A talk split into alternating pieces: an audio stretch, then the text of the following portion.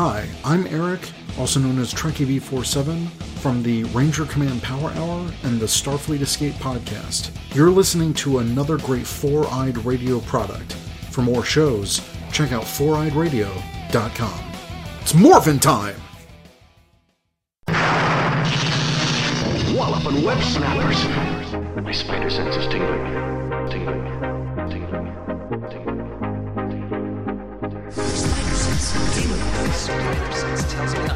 Some trouble. My spider sense is picking up trouble. Something's turning my spider sense on. My spider sense. My spider sense is tingling. Anybody else's spider sense tingling? Welcome to Walloping Web Snappers, a Spider Man podcast where we dive into every Spider Man cartoon ever made. I'm Derek, And I'm Doug. and is your spider sense tingling? Anybody could pretend their spider sense is tingling. To listen to this show, find us on foureyedradio.com and wherever you get your podcasts. This podcast is brought to you by Revenge Lover Designs, illustration and design that fit your personality. For samples and inquiries, visit revengelover.com. And before we get into it this week, we did have some word snappers words last week. That's right. Like Tangled, but with explosions. yes, that was submitted by our patron, Gemma Nicole. Yes. How did you feel about getting? I I don't even I. I liked it. I liked it. I, I was I was upset because I thought uh, after the fact that I should have incorporated it two episodes ago, and then realized that I had the exact same opportunity and opening in the next episode because both Oh, of them that's right. incorporated like fire slides. So weird. It's Yeah. such a weird coincidence. Because Sandman made a slide surrounded by explosions, and then Spider Man made a slide surrounded by fire. So it worked out anyway. Cool. Huh. Uh, Maybe yeah, Spider Man learned the slide trick from Sandman. He was so oh, moved. I love that. I love the continuity there. That's Yeah. fun. I'm into that. um, yeah. Well, if you would like to submit words, you can do that on our Patreon. You can be a patron at any level, and every month we have the option for you to submit words that we have to say so they can be as weird or nonsensical as you want and we are required to work them into an episode that month so you can go to patreon.com slash walloping web snappers to do that in the meantime we're completing an arc on spectacular spider-man the s- Yeah. second of four arcs and this is like kind of the midway point so we're halfway done with this season Almost Which means done. we're like 75% done with the whole show. Yep, I know. It's coming quickly. It's coming fast. It's coming fast. I already have I already have ideas for uh, for spider bites that we can do after it's over though. Oh, to, totally. To extend to extend its life for for us for as long as possible. Oh yeah, So- and we well, without getting specific, we'll revisit it at times for Yeah. sure. Yeah, yeah, I'm yeah. confident. Yep, yep, yep. But uh, but yeah, like I said, this is gonna, this is the end of the human development arc that we're going to dive into today. Um, if you do want to follow along with us, and we say this every time, but it's a good show. You should watch it. Even more if you've never watched a single show that we've ever talked about, this should be the one that you watch. Um, Even if you've listened to us without watching it, you should go back and watch it. Like us Yeah. talking about it is not doing it enough justice. It's not a replacement for watching it. We do a good job of recapping it, and sometimes I think you could argue we're a good replacement for some of like the ep- some some shows, some episodes of shows. Sometimes, Yeah. but definitely not this one. This one, this one's Yeah. great and good and worth it. And anytime we've ever had someone who said that they've tried to watch it along with us or started it because we were talking about it, they're like, I couldn't, I couldn't wait. I just had to like I know. it because it's so I good. love that. Yeah, which is like, yeah, it should be. I think it's good, and it's a show that benefits rewatch. So you can watch the whole thing and then go back and watch it all again alongside as you as you listen to our episodes. So Yeah. I've definitely watched it multiple times. Um, but anyway, the reason I brought that up is because you can get it on DVD. Um, you can find the Blu-ray that, like we had said before, it is sold out, but you can probably find it some places for probably a pretty penny. But otherwise, if not on DVD, you can also purchase it on some digital platforms. This is a fun fact. I I don't know why I'm bringing this up like now of all episodes, but it just like it hit me today while I was putting my Blu-ray in that I I did get before it was out of print. I know when I got it because still it has a sticker on the front cover that like why they didn't put it on the plastic annoys me because I can just like never peel it off without like ruining the cover. But I never will because it is a coupon for a free ticket to Amazing Spider-Man 2 in theaters. Whoa, I'm telling you that that series and and those movies, uh, this series and those movies rather, are Mm-hmm. just quantumly entangled. I was oh that's why that's one reason it was on my mind too is because th- this episode in particular I was like this really feels like uh, Amazing Spider-Man. We'll get to it, but yeah, it's funny because that one Blu-ray is just like this funny little relic of like two Spider-Man properties or Spider-Man versions that were kind of killed by the transition to Disney, yep. like all wrapped into one. One slightly more devastating than the other, but Oh, yeah. still both Oh, yeah. devastating to me. Yeah, in their yeah, definitely in their own ways for sure. We we talk about a lot. I don't know why there's so much like preface before we get into this episode, but we Well, talk I- about I was just telling you I haven't talked to another human being in like five days, so I can explain that for myself. that makes sense. That makes sense. I've just drank. It's National Coffee Day when we're recording this, so I've drank a Oh. lot of oh. coffee. I normally do anyway. I just have had more than usual, I guess. So maybe good that's combo. why. I don't know. I don't know. Uh, what was I saying? Uh, These two oh, oh yeah. Um, it- well, yeah. You can on our Patreon actually, and I'm going to do another plug because we do have a four-parter on the canceled Spider-Man movies, and the last episode on there is on the Amazing Spider-Man Spider-Verse, which is something reading about it. Like I was always kind of ambivalent towards the Amazing Spider-Man, but kind of doing research on like some of the plans that they were tossing around, even if it was in the early stages and whatever have happened. The fact that they were thinking about some pretty wild things like got, made me a little bit sad that we didn't get to see some of it. Not to say that I don't like what has been done with Spider-Man in the MCU, but there's definitely some stuff, even though no matter how you feel about the Amazing Spider-Man movies, like I said, I'm kind of ambivalent on them, but some of the plans that they had were really interesting. So listen, to go back and listen to that Spider Bite on our Patreon. Yep, and all those episodes are available at the one dollar level, so They are, easy peasy. Yes, they are. Let's let's talk about this episode, Let's which is it. available for free. We're I've got some weird energy tonight. I don't know For what's going on. free. we're we're talking about the Spectacular Spider-Man season 2 episode 7 entitled Identity Crisis. The synopsis per IMDb that I'm going to read mostly cold, but I did see a little bit of it and it's going to be fun to read as usual. Editor J. Jonah Jameson's analysis who might be Spider-Man indicates Peter. wow. Okay. So he sends reporters to question everybody about his whereabouts. Not his whereabouts. He knows where he is.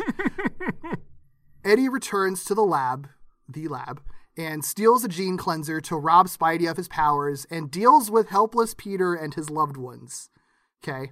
Jealous of the media attention. No. No. Flash poses in a Spider Man suit. Crooks see his crutches and think Spider Man is at his weakest. Captain Stacy holds a seminar on identity risks.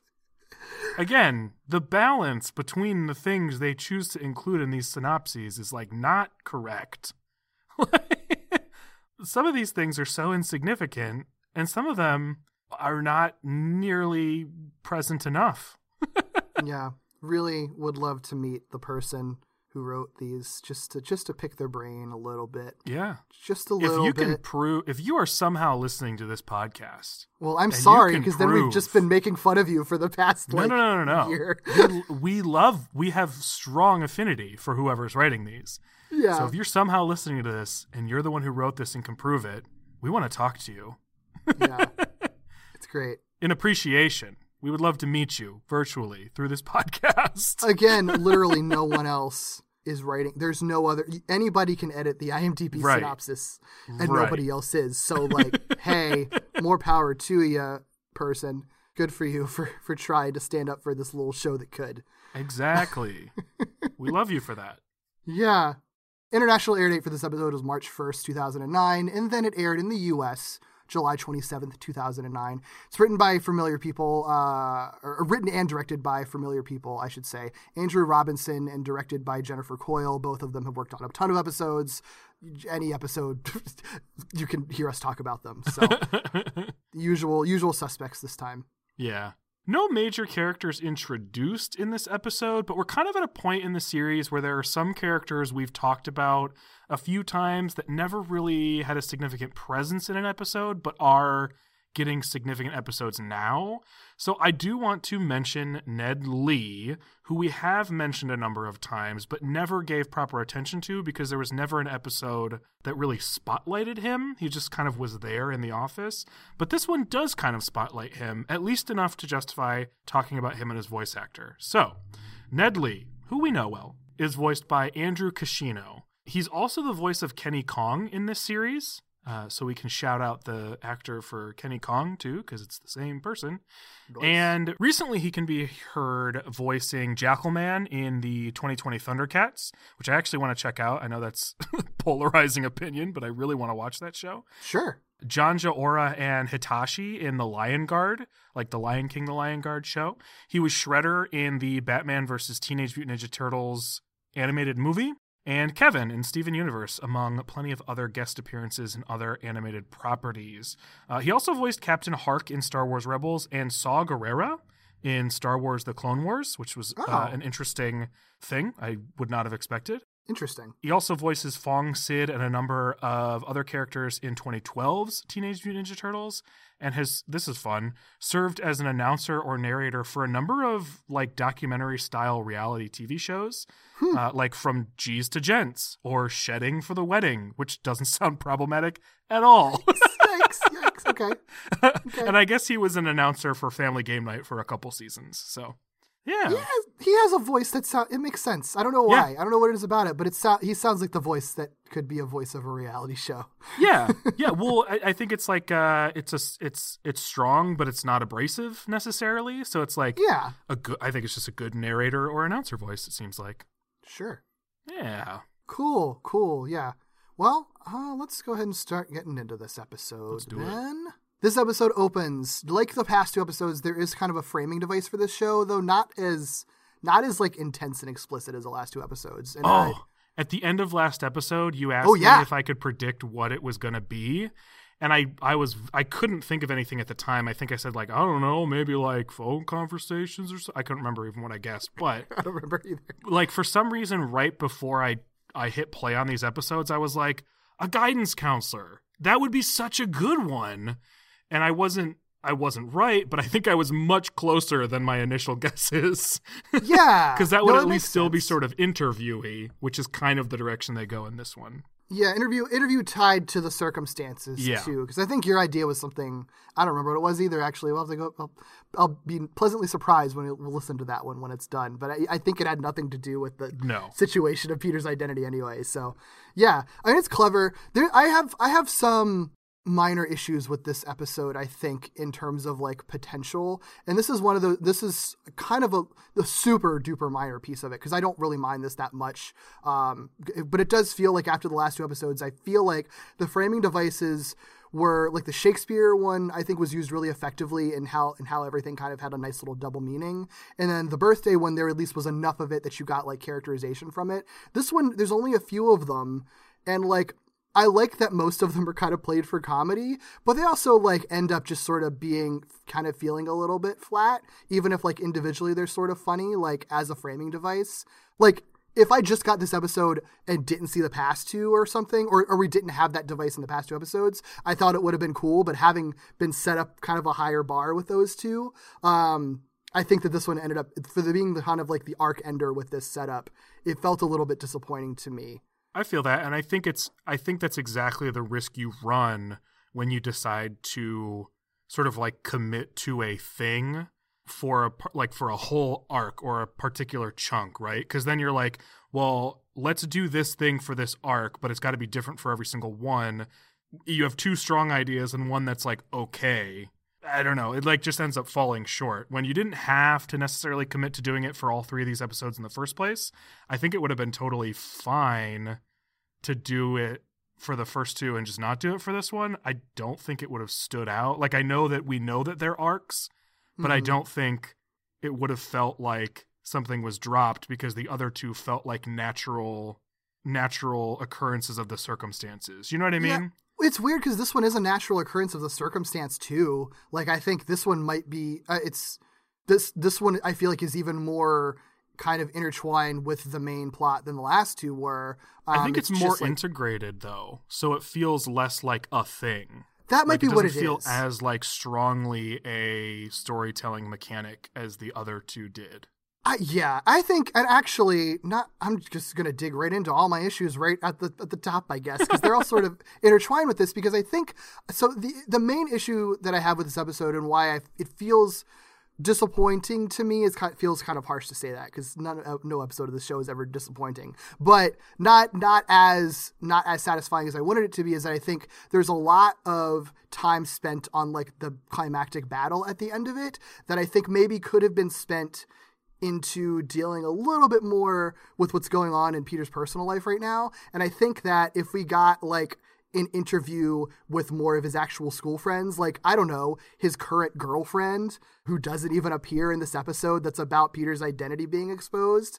That seems weird to me. I think I'd feel a little bit better because at least like her or like Harry, given that, you know, he he has his own secret identity that he was dealing with that Spider-Man was in on, and if Yeah. Peter is Spider-Man, that that's complicated. We don't hear any of his perspective when this is sort of like out more taken seriously in the world. So like we're missing that, and I think if we had like at least like maybe just those two added in as as this framing device piece of it, like hearing their interview, I think maybe it would have felt a little more substantial. But as it stands, every single person who's interviewed except for Flash is just kind of played as a joke. Like, and even Flash's is kind of jokey, even if it plays into the plot. So, like, yeah, I think there's substance missing from this episode, or like, not sub. Okay, I think there's missed potential in this episode, is how I'm going to put it.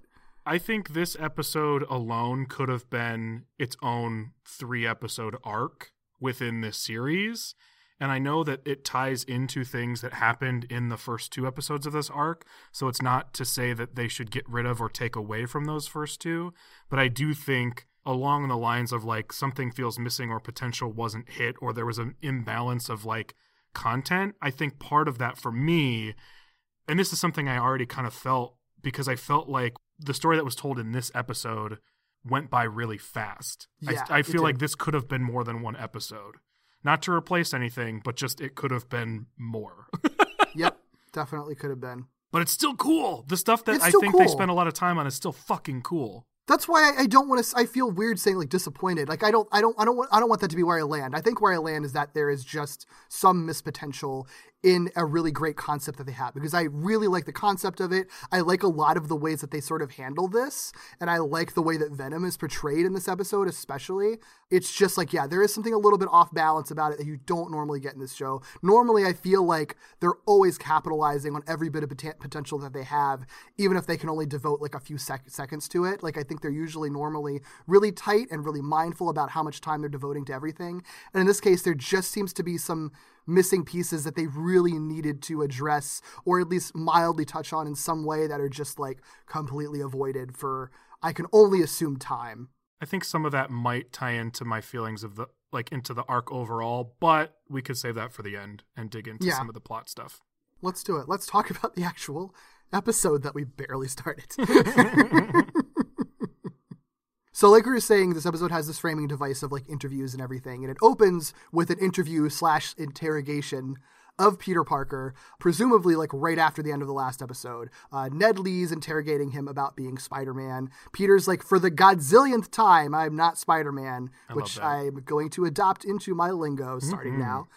Jameson interrupts the interrogation to uh, insist that Ned interview everyone Spider-Man's ever fought, and even everyone Peter knows, because he's he's he's gonna run with the story. Um, Robbie kind of like solemnly tells Peter to go home and get some rest, and Peter's like, "My whole world's about to crumble. This is horrible." And and there is like a moment where they're like, "Do you think it's really Peter?" And they're like, ah, "He's just a kid. Like this doesn't make sense."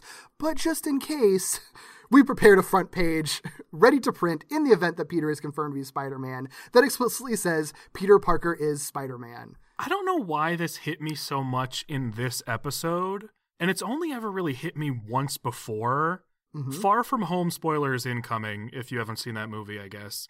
But it really hit me in this episode more even than in Far From Home, where it hit me, I think, for the first time, how horrible it would be to out like a high school age kid Yeah. as a superhero.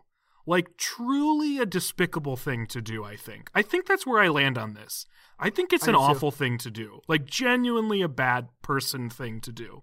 I agree. it gives me like JJ. I can sort of I can understand because he's he when it comes to Spider-Man, like you've said before, like he just loses his mind. Like he does not Right. think Totally like irrational. a regular person. I'm disappointed in Robbie, who never generally seemed to be a pretty cool-headed guy, who is just like, I mean, yeah, we got it ready to print. Like he doesn't seem to really have a lot of apprehensions about this. Like, and yeah, objectively, very good story that makes sense that it's going to sell a lot of papers, but it feels kind of unethical considering he's a minor. Right. And the, I think I feel like the dynamic should have been that Jameson loses his his sort of rational thinking brain because it's related to Spider-Man. So you kind of know where he's coming from even if it's terrible. Ned, I think sort of has this like I'm compelled to figure it out if not necessarily compelled to expose, right? Like Yeah. that sort of seems to be his mindset I think throughout the whole episode. But I and that's think he's been, that was set up last season too because he had a whole arc that didn't really go anywhere last Right. season of wanting to unmask Spider-Man. So it makes sense. Yeah. And so I think then Robbie needs to be, and I think I would have expected to be, the person who's like, well, let's just be careful. If it's Peter, we need to be careful. But he doesn't do that. And so I'm just like, Nope. God, you're all being kind of awful. Like Yeah, this is someone needs to be looking out. And and we don't really have we don't really have a real life comparison. Oddly enough, I think that the and this is I I I'm I'm frustrated that I can't think of a better example, but I don't think there is one. The best example I can think of in the real world is people who are underage who've committed crimes and the way that the news and media treats that versus I um hmm. like what I can't think of something better. was- But but it's weird because we're talking like superheroes. I was. It is. It is weird because there, there is, a, there is, there's like there, but there is sort of a criminal element to it because technically being a vigilante is Right. like illegal or whatever. But I I think that it's a mix of that with like when you have like teen pop stars or celebrities who who get who get their personal lives invaded, which is still different, Right. but and I because it's not like they're being outed for anything. But I think that there's sort of like there's like it's like a mixture of those two things. Yeah, it's it's weird because I feel like in both of those circumstances, with like a teenage celebrity or like a teenage criminal, there's right like you said, there's no outing of it necessarily, especially if you're a teenage celebrity. Like teenage celebrities don't, and no celebrities owe anybody anything from their personal lives. I want to make that abundantly clear. None of them owe us anything from their personal lives. But as far as who they are or their persona, it's not a secret, right? So like the thing you would out them for would be something very personal and I feel like most people would be like that seems icky or wrong. Like that's not something they wanted you to know. hmm And so there's still like a debate about that. The criminal one, it's like I guess it's kind of it's a little bit more of an outing thing because it's usually not something done usually not something done for celebrity, but then again you're like, yeah, but you like if if you're underage and we know who you are, you probably did something pretty horrible, so like I don't feel bad. This is like a weird yeah, it's like a weird middle ground. So I don't have like a good analogy for it. So all I can do is feel like icky hypothetically, which is like weird. Yeah, it is Like, weird. I think this is terrible. it is weird. Yeah. Yep. I yeah, that's that's how I learned. This this episode in general has a pretty poor view of the media, like of the news media. Not that it's like wrong, but like there's no journalist in this episode that's not like either a piece of shit or very stupid. It's a very it's a very basic reporter stereotype that Yeah. they that they lean on. It, uh, they're not doing anything different than so many shows have done. yeah. But you would expect them to be better about it just because they tend to be better about everything. Well, and because they do have a cast of characters that do work for a newspaper that in a show that's generally like will show so hidden true. depths. And literally, I mean, you know, we we've very recently I feel like seen some hidden depths. And even in the last episode like the last episode, like we saw some hidden depths in Jameson. Like we know that he's not always like a ranting madman too. Yeah. Like, you know, like we know that with these characters. So it is surprising that they're sort of have to be boiled down to just like ravenous over proving the 16 year old is a mask vigilante like that every single person is on board with it or anyone that wouldn't be on board with it we just like that just don't have a voice like we never Yeah. hear from anyone not that like betty could do anything but i do wonder like what would really would be her reaction to all Yeah. this we don't really get it you know No, like she knows point. peter pretty person she knows peter pretty personally and we don't get her reaction at all it's just kind of avoided Mm-hmm. Yeah, the people you would expect to have a perspective either just don't have it or don't speak. Yeah, it, it it's it's weird because it's like It's in a way it, it feels sort of like intentional because so many characters that you would have expected to have a role in this episode really just don't at all. Even Aunt May gets, gets like one line. You know, like it's Yeah. all the people that, That's that why you I would feel ex- like this could have been a whole three part arc. Yeah, it's it's strange, and it feel like I said, it feel it almost feels intentional because they sort of realized how complex it would re, it would be in reality. So it's sort of like, well, let's narrow it down to the bare minimum and actually not get super in depth with his personal life, and and just kind of be on the outskirts of what it would be like to be hounded by the paparazzi in the news, Yeah.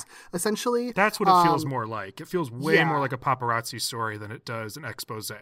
Yeah, which is like fine. I, I can sort of see that for the efficiency of writing. Yeah. because they also have to have him fight Venom a lot. Like that has to happen. But it's just like I think that's another reason why this episode ends up feeling unsatisfying because this show has done such a good job of of fleshing out all of these different aspects of Peter's life and the one episode that really seems to combine his superhero life with his personal life just does not deal with his personal life at all. Yeah, it's it's it's strange. It's strange. like I said, fun episode. I enjoy watching oh, it's a it. really fun It's episode. just weird to look back on it. It's just a, it's just a strange one. Yeah. Well, we get our credits, which means we are going to talk about the folks highlighted in the credits because we're tracking that. And once again, I think your theory stands. It hasn't been shaken yet because this time we get Gwen, Flash, and J. Jonah Jameson. Uh huh. From there, we get to an interview again. This time, this one is. I think this is funny, like in the meta sense. So Yeah. Ned Lee asks Norman Osborn if he believes Peter Parker and Spider Man could be one and the same. After kind of a contemplative silence, Osborn simply answers no, which is Alan Rachins' only line in this whole episode. is the word no. No. do you think? Do you think it was like just pulled from another episode? It could be. I mean, that's I did I haven't I did notice that in this one and mostly just this one. Like, there's so many characters that are in this that get like three words Yeah. in it because of how many characters are sort of bounced around. Yeah. and I do wonder sometimes. It's sort of like. Do you guys like batch these together? Like bring them in for one recording session and be like, okay, here's this episode. Also, can you say like the th- four words that are spread over the next six episodes? Let's just do that now. Okay. Also, I know, I know this is. I, I'm calling this out up front. I know this is not giving nearly enough credit to voice acting, but sometimes I do wonder if they're just like, "Hey, can we record like a couple common phrases in a in a couple different ways, just in case?" And like, yes, no, and like a couple like catchphrasy things seem like the type of things that you might want extras or overabundance of to be able to like play with.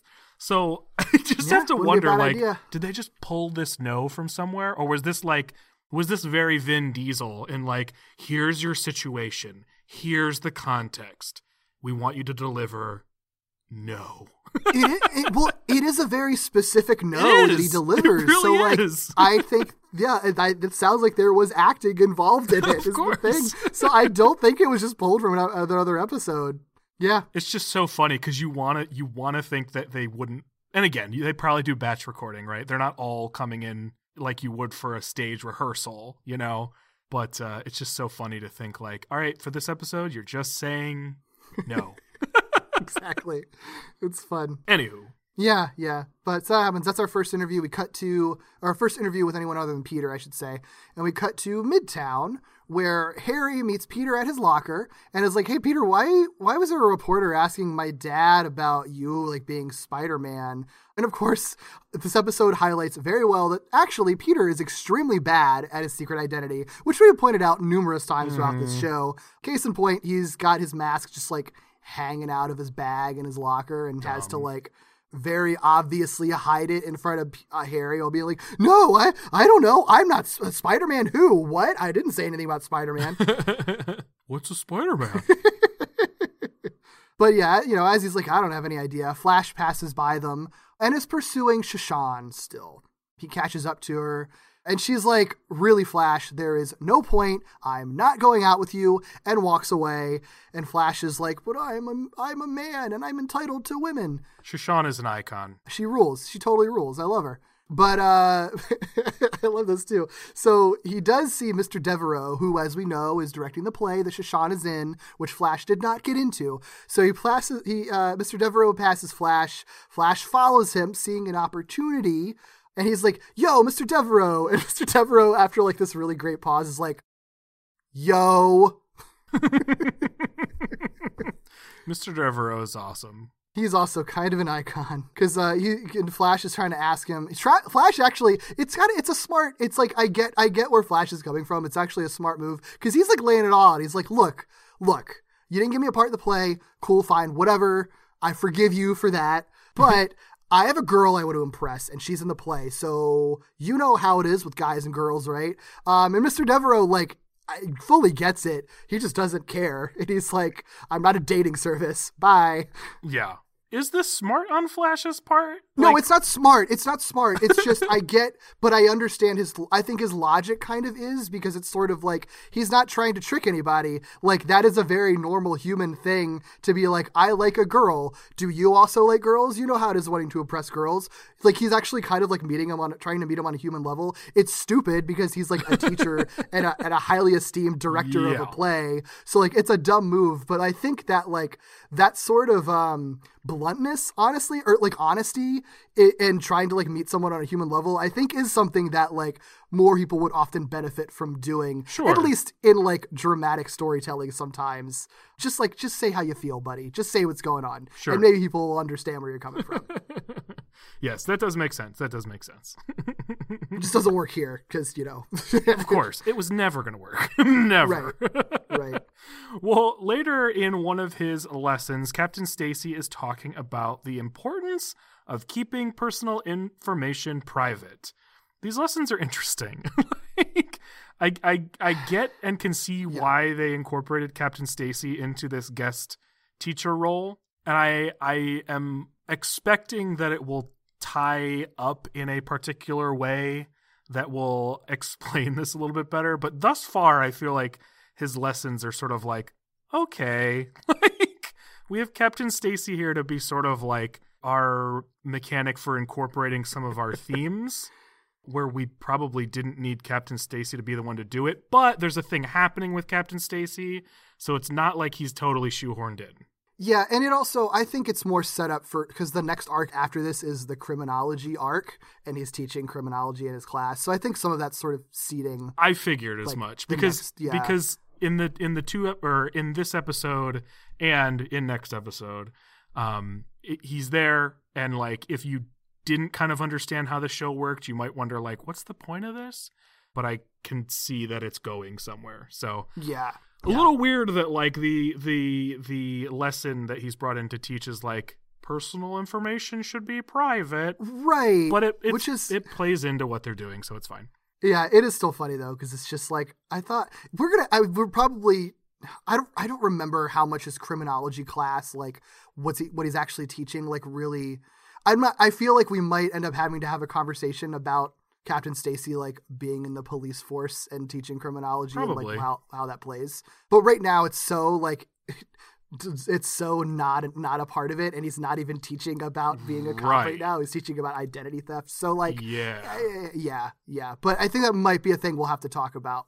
Yeah, and I think that's part of it, right? Like it feels sort of benign in addition to feeling sort of like just there. I think the fact that like the combination of students in the class also doesn't really make a whole lot of sense because it's just like always the people we're always looking at with like no extras, which isn't the first time they've done that, yeah, but it's always the case in Captain Stacy's and it's not even consistent. So it always leaves me wondering like what is this class? But none of that matters. It's fine. it's fine. It's fine. It's, fine. It's fine. It's theme stuff. It's theme stuff. yeah, It's exactly, stuff. exactly. So exactly. he's he's talking about the importance of keeping personal information private, which obviously we recognize is part of the theme of this episode with Spider-Man and Peter Parker uh, having to protect his identity. So um, that's part of why that's here. The other thing that's interesting about this scene, or the thing that's probably more interesting to me, is Mary Jane actually catches Mark Allan, who we mentioned very briefly previously, looking at her during the class and seemingly drawing on a piece of paper while looking at her. And so after class, when he throws that piece of paper away, she grabs it from the trash and opens it up, and it's a portrait of her. And then she smiles. And we put that in our pocket for later. It's got to be really easy to do like realistic portraits of people in this universe where everyone looks like this. My face is made of seven lines. wow, what an artist! I do like that it's literally just like a pencil drawing of her model. So it is like a perfect portrait, but for the exact reason you're talking about. Yeah, it's funny. They don't even try to make it like look artsy, other than making like a pencily line.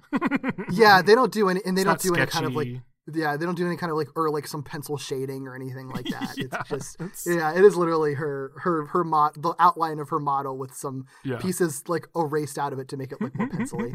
it's funny. We do not that we don't need to call it out every time, but I think it's worth calling it out, especially since sometimes these jokes repeat. But uh, there's Oh, another yeah. joke of Hobie where he tries to ask a question and the bell rings right as he's asking the question, so he can't speak again. Hobie is always silenced, Yep. which has some was weird connotation to it. But, uh, well, but uh, in this show it doesn't though. Like It does it. in this show because I'm assuming you're talking about like the fact that Hobie is a black man in the school, never getting the chance to talk and always being interrupted. Yeah, But like they made this show so diverse that like in the general landscape it has implications, but I feel like in this show yeah. it doesn't really have too many implications. Although there aren't really any like I guess there aren't really any black folks like in Peter's immediate circle, are there? Not really. I mean, like the Well, closest is, Glory. like, and Rand, like, And but Rand. like they're not like really fri friends with Yeah. him, you know. Yeah, But there are Um, still two other black characters who get to like talk and have agency and have like Yeah. uh, fleshed out personalities. So and it is and it is just something that like this random character has like his own his own running joke like Yeah. for presumably no reason yeah, and also highlights this common tv trope that that just drives you bonkers but i get why it happens but it drives you bonkers of like no teacher ever like has a lesson plan apparently never like plots No. out how long their class is because their class the bell always rings like in the middle of the lesson like Mm-hmm. let the kid answer the damn question why did you why were you presenting the option for questions if the bell was about to ring what are you doing I don't know. I'll give you some leeway, George Stacy, considering you're not like a teacher as your day job. You're doing this as like a guest seminar. I'll give you this one time. It better not ever happen again. Uh huh. Anyway. sure it won't. Put a pin in that for later. so after class is over, we cut to another interview. Ned is asking the doctors Connors if Peter Parker could be Spider-Man, and they both immediately laugh hysterically, Love and it's this. funny. I love it. They're laughing hysterically, and then they sort of just start like, "But wait, remember that? What you don't mean? Are, are you talking about? Hmm. No comment. I like that. That might be my favorite interview, to be honest. It's good. if only It's because good. they immediately burst out into laughter. So funny. Yeah, they do, and it, um, that's the thing that we, we've talked about before. That it's like, if anybody's going to put the pieces together, Peter Parker being Spider Man, it would be Martha, if not Martha and Kurt. So like, Yeah, it kind of makes sense. it should be. Yeah, Kurt, you normally you would say Kurt like should absolutely be the one to figure it out, but in this particular universe, like it feels like Martha should already know. yeah, Speaking of the doctors, Connors, yeah. we get some lab time. So Yep. in in their lab, as Peter and Gwen are labeling and organizing vials and kind of being like cutesy flirty about it, which I think is worth pointing out. They like I think it's very worth pointing out. almost put their vial in the same, you know, hole and then are like, "Oh, yeah. Gwen is so giggly in this episode. It's really weird. After like the first half of the season, she's just like so dour, like understandably. but Yeah. either like angry, sad, scared, traumatized, or just like ups- generally upset. And then I guess the idea it's it's sort of weird. Like I, it it was off putting to me because it feels like such a distinct shift that she's like just now seems to just be like fine. But I guess like it's been a long enough time that, that she's just sort of settling with having her own boyfriend and Peter having his girlfriend and they've they Yeah. have hung out a few times since then that it's like maybe weirdly a sense of like that cloud is sort of lifting and it's a sense of comfort like the old days kind of for them when they're together. I think It's- that's what I'd chalk it up to is sort of like even if Harry isn't who she initially wanted to couple up with, she did get to a point where she's like, Well, I don't want to be somebody's second choice. And maybe I'm not totally over that, but I still like Harry. And I'm hoping that this is an indicator that like that's generally going well. You know, like Yeah. even if it wasn't her initial choice, like it's part of her it's probably wrapped up in her coping process of like getting past being somebody's second choice. So like Yeah. makes sense. Yeah, yeah. Well, yeah. I'm I'm cool with I'm cool with believing that. Yeah. What isn't great? Eddie walks through the door and interrupts their little giggle sesh. Yeah. And anybody who shows up literally proclaiming the prodigal son returns, I don't think that's ever a person you can trust or that's a good sign. Nobody who's like good ever says that. Like that's not a thing that you say. It's not Uh, a way you want to describe yourself, even if you do. You know what I mean? Like, there are times where you might describe yourself that way, but you should be aware of the fact that, like, that's not necessarily like a good thing. It's like a thing you shouldn't necessarily want to have been, Yeah. even if you recognize it.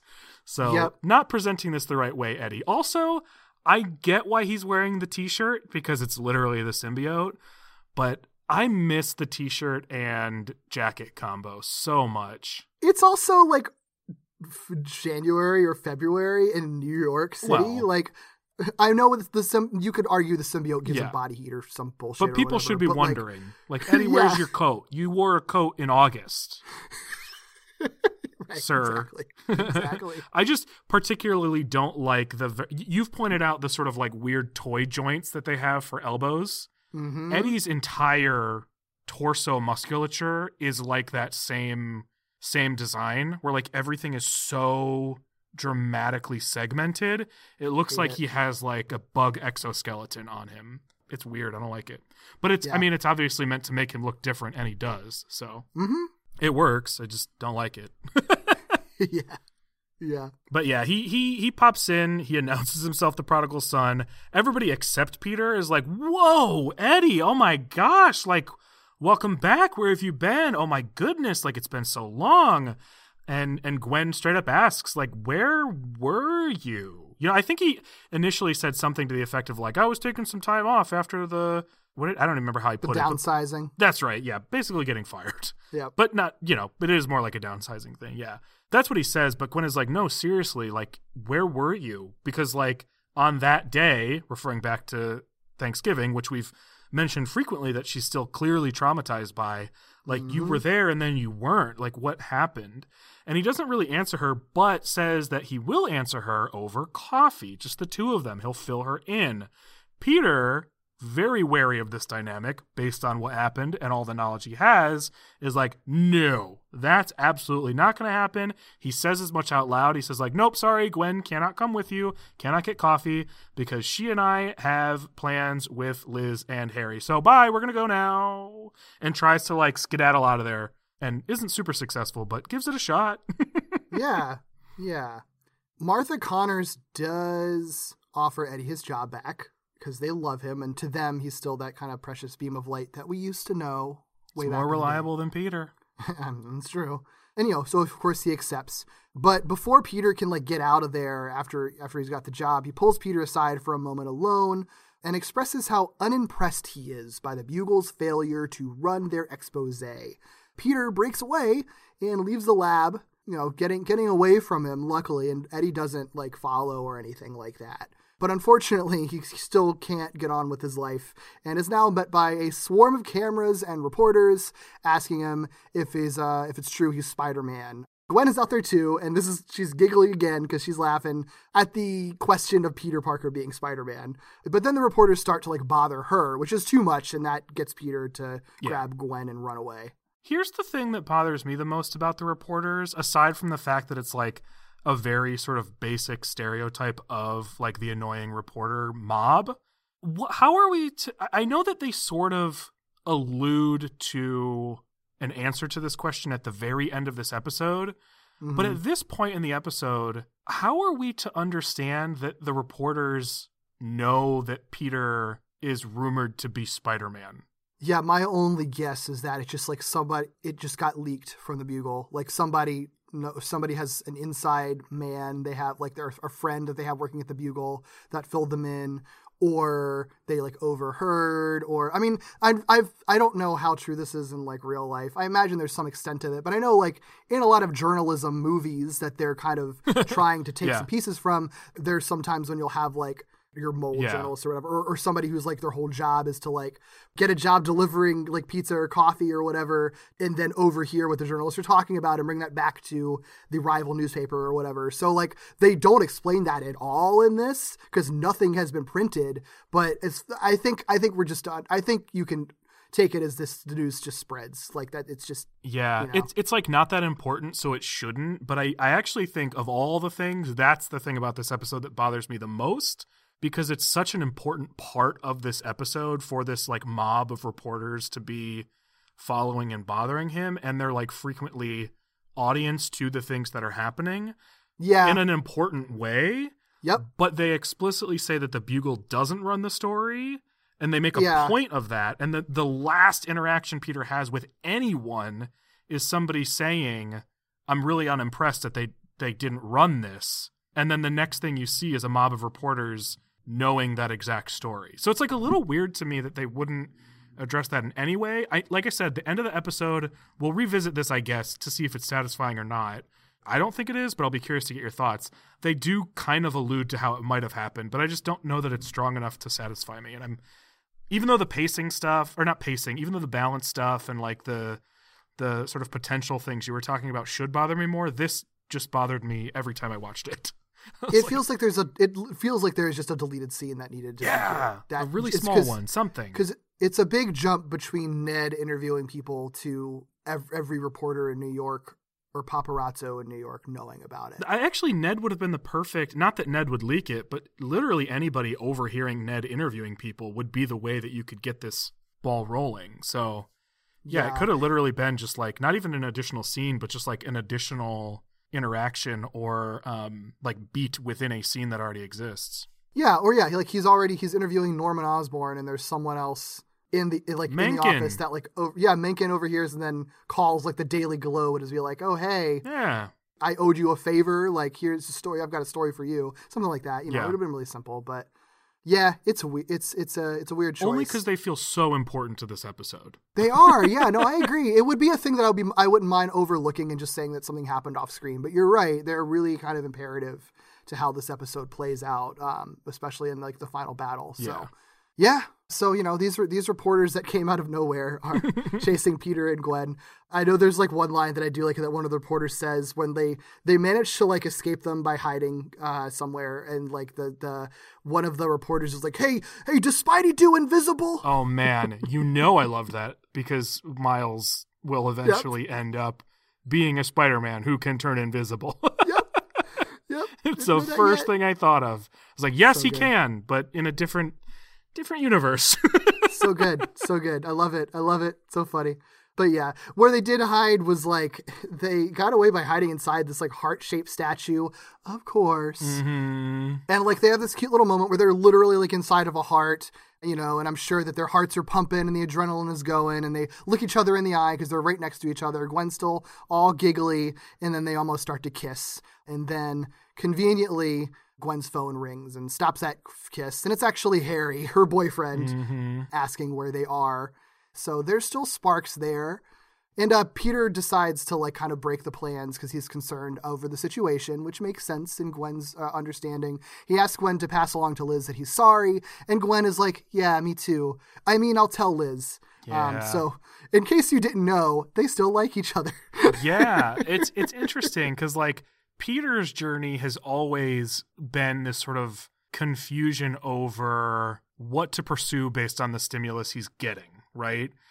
Gwen's journey, I feel like, has largely been Am I reading the situation correctly? And how can I act in that particular direction? And that direction being Peter. Gwen, like, we talked about the the growing directness of Gwen and like where it is mm-hmm. at any given point.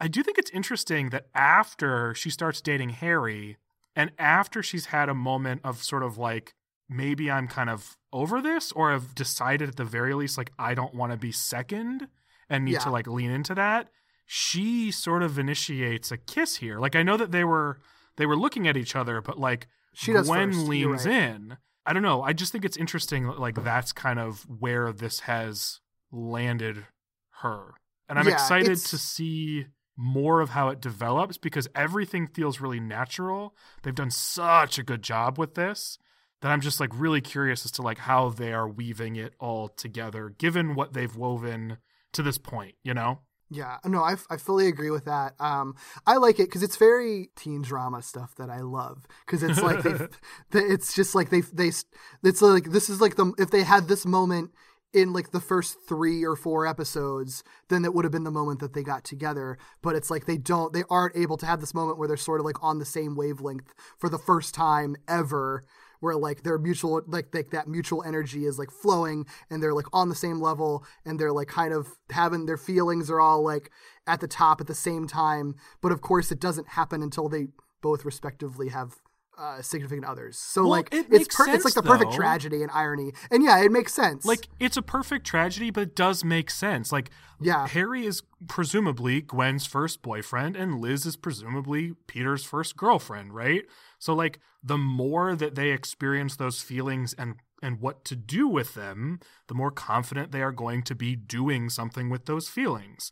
So Right. like if they were on the same wavelength and it were ending up in this situation earlier, yeah, it could have been that they ended up getting together in that situation, but it also totally could have just been yet another awkward interaction because they had no experience doing anything with those feelings. So it's like true. weird to kind of imagine that their their respective relationships with other people is like preparing them more for each other, but I do think that's that's super realistic and true. yeah, yeah, So it's kind of brilliant in like a really simple way. yeah. No, that's a good. That's a good point. That's a good point. I like that. Especially, you know, the whole theme of the show is the education of Peter Parker. Yeah. One thing he's got to be educated on is how to like treat girls and communicate with girls. So and what to do with my feelings in a genuine way, right? Like I don't have to just res- I mean in this situation he is you could argue still responding to a stimulus, but like thus far he has really just chosen what to do with the stimulus in front of him as opposed to like what do I do with my feelings. You could also argue in this moment he's doing something with his own feelings. And I think that's an important lesson that he is learning along the way too. Which we've Right. talked about like he just responds to whatever shiny things in front of him. yeah, you got it. Hello, amazing friends. We just wanted to take a quick moment to shout out our spectacular and up patrons Gemma Nicole, Katie, Joe, Greg, Mike, Flux, Eric, and Carl. If you would like to join our Patreon, we have a ton of great bonus content waiting for you. We have our Spider Bites, where we talk about pretty much whatever we want in the Spider Man universe, such as comics, like the current Miles Morales series, and classics like Kraven's Last Hunt. Sometimes we do deep dives into Spider Man stuff, like our miniseries on the unmade Spider Man movies. Or we spin off into other topics, like the Blade movies or the Firestar comics. Sometimes we'll do some bonus content just because we happen to have it, like peeks behind the curtain or how we make certain episodes. And if you join us at the $5 spectacular level, you also get access to our After Dark commentaries, where we let loose and talk about shows that aren't Spider Man related without a filter. Shows like Gargoyles, Batman Beyond, Muppet Babies, and more. Ultimately, these are the types of things that we're going to talk about anyway. So, recording it and making it available on Patreon is our way of saying thank you so much for supporting this show and letting us do the types of things we really want to do. Whatever tier you opt into, thank you so much. Whether you're an avid listener or just stopping by, we appreciate that too. From your friendly neighborhood podcasters, thank you.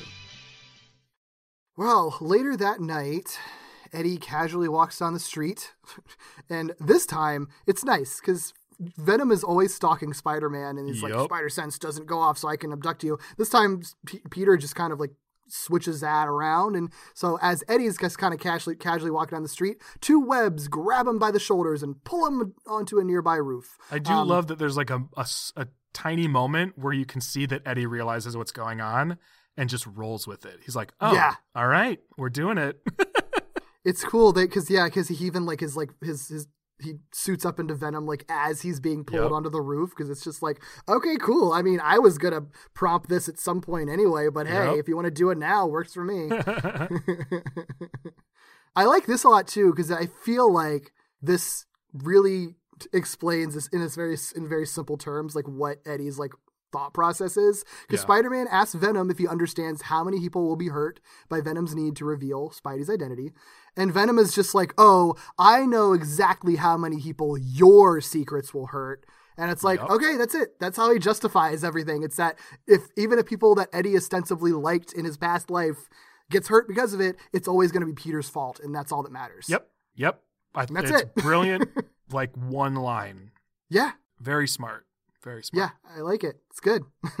So they end up fighting on the roof for a bit before Venom tosses and pins Spider Man below. There are um, a number of fight sequences in this, and this isn't. I, I don't think this short fight is one of the very significant ones. We'll call out better ones uh, as Yeah. the episode goes on. So we're just going to end with him pinning Spider Man below because what happens next is more significant than any of the fight. So where he pins him is right in front of that group of reporters who are still all hanging around together. I guess. Weird, but okay. yeah, that's but that's exactly what makes this such a like basic stereotype of like the reporter mob. Like they're always Yeah. together and they're always crowding around somebody. But whatever. Yep. So he pins him down in front of these reporters and he declares, All we want is to take off Spider Man's mask. Because I think one of the reporters even says, like, what are you doing to him? And that's his response. All I want to do is take mm-hmm. off, or all we want to do is take off Spider Man's mask, which sort of establishes to the reporters, like, oh, okay, like this is worth paying attention to. I think initially they're kind of horrified by Venom, then realize, like, maybe Venom is sort of doing the thing we want. So maybe he's not bad, even though he's scary.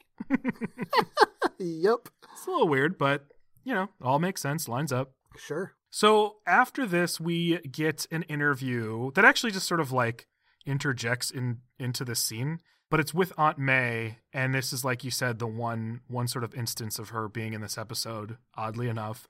And Ned asks her if she believes that her nephew could be Spider-Man, and she like looks around the room and like looks under a pillow and by, behind the couch and just says, "Am I being punked?"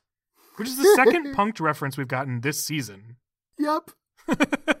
It's so funny. by somebody in the show who almost certainly would be much older than Punk's target demographic.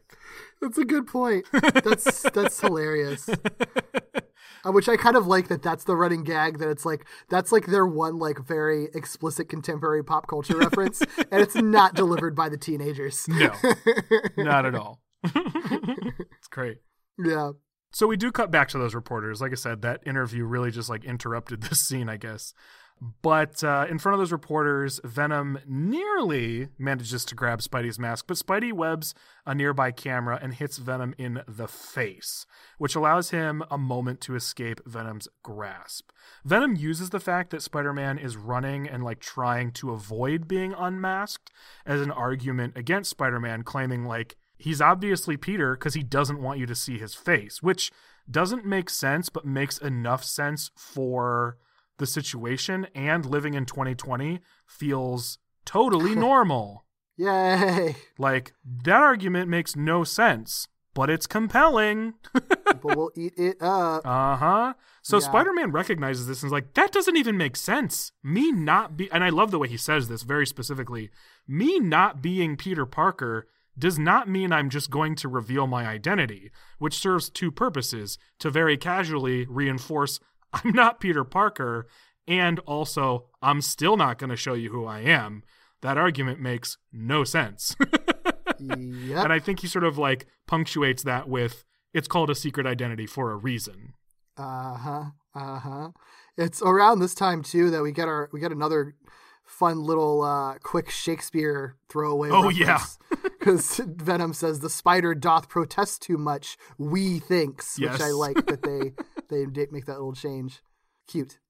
yeah, I like that too. I like that too. I think he says it right before or just after this moment where he punches Spider Man so hard that Spider Man lands back on the roof that they fell off of. And Venom is even like, whoops, that was too much. yep. Which I love. Oopsies, So hit him too hard. love that. Love that. Yeah. But before he like goes up there to actually pursue the fight further, unmask Spider Man as he wants, he actually announces to one of the nearby cameras that he'll be right back for the unmasking. In this sort of like, I think it's a cool shot just because it's different, but it's like through the camera lens, and he like approaches the camera lens and says that. Mhm. Unfortunately for him, Spider Man is already gone because he took that time to talk to a camera. Do you think that Venom, like after seeing that Spider Man was gone, went back to the camera people to like politely let them know that like actually this isn't going to happen right now. We'll we'll be back later. You know, it's funny. I actually wondered that, like not that specifically, but I was like, does he go back? Like, are they're they're probably just waiting for him to come back? Like, Yeah. they're just they're just sitting there like, now's our chance, guys. He's gonna he's gonna come back. Especially because like he's got their attention, he can come back and just like say all kinds of shit about Yeah. everything that he, if he wants to, he could just say on camera everything that he knows from Peter's memories about being Spider-Man, Yeah. which would only make it harder. Well, that's But- that's one thing that makes this Venom very interesting to me is that he's so singularly focused on the way he wants to reveal Peter Parker and the way he wants to destroy Peter Parker that he's avoiding other sort of like bits and pieces of evidence because it's not full on. You know what I mean? Like yeah, he knows that like in one fell swoop he can reveal Peter Parker to the world and that's what he's fixated on. He has like you said all the information he needs. Every private piece of information Peter Parker has, he knows and that's enough. It's just not good enough for him. he wants it to be like a moment. Yes. like he's a showboat. yeah, he wants the that moment that's at the end of spoiler that Yeah. we were talking about earlier. like he wants that thing like to happen that everyone sees at the same time. So like I, yeah. It, it, it, it makes sense though because he is just like he's a drama queen like it make you get, you get it he's Yeah. that up his own ass about this like that's been Mhm. very heavily established Yep. Yep. So the next day, Peter is like going to school, but he has to be escorted by Principal Davis through the very curious crowd that's like full of people asking him if he's Spider Man, full of all the same news media and paparazzi and everything. A student in the group asks if they think Peter could really be Spider Man, and Sally, of course, shrieks, No, I do not! She's so extra. Yeah. I'm like appreciating it though. Maybe because it's not as prevalent this season as it it's felt in small last doses. season. Small doses go a long way with Yeah. her. Yeah. I can appreciate it more. She's used much more for comic relief this season than like actually being a part of things, uh, Mhm. which I can appreciate. Also, I don't think we've talked about Principal Davis. That's Kevin Michael Richardson, right? I think it is. Oh, I think it is, I'm pretty yeah. sure it is. Which is worth mentioning because Kevin Michael Richardson.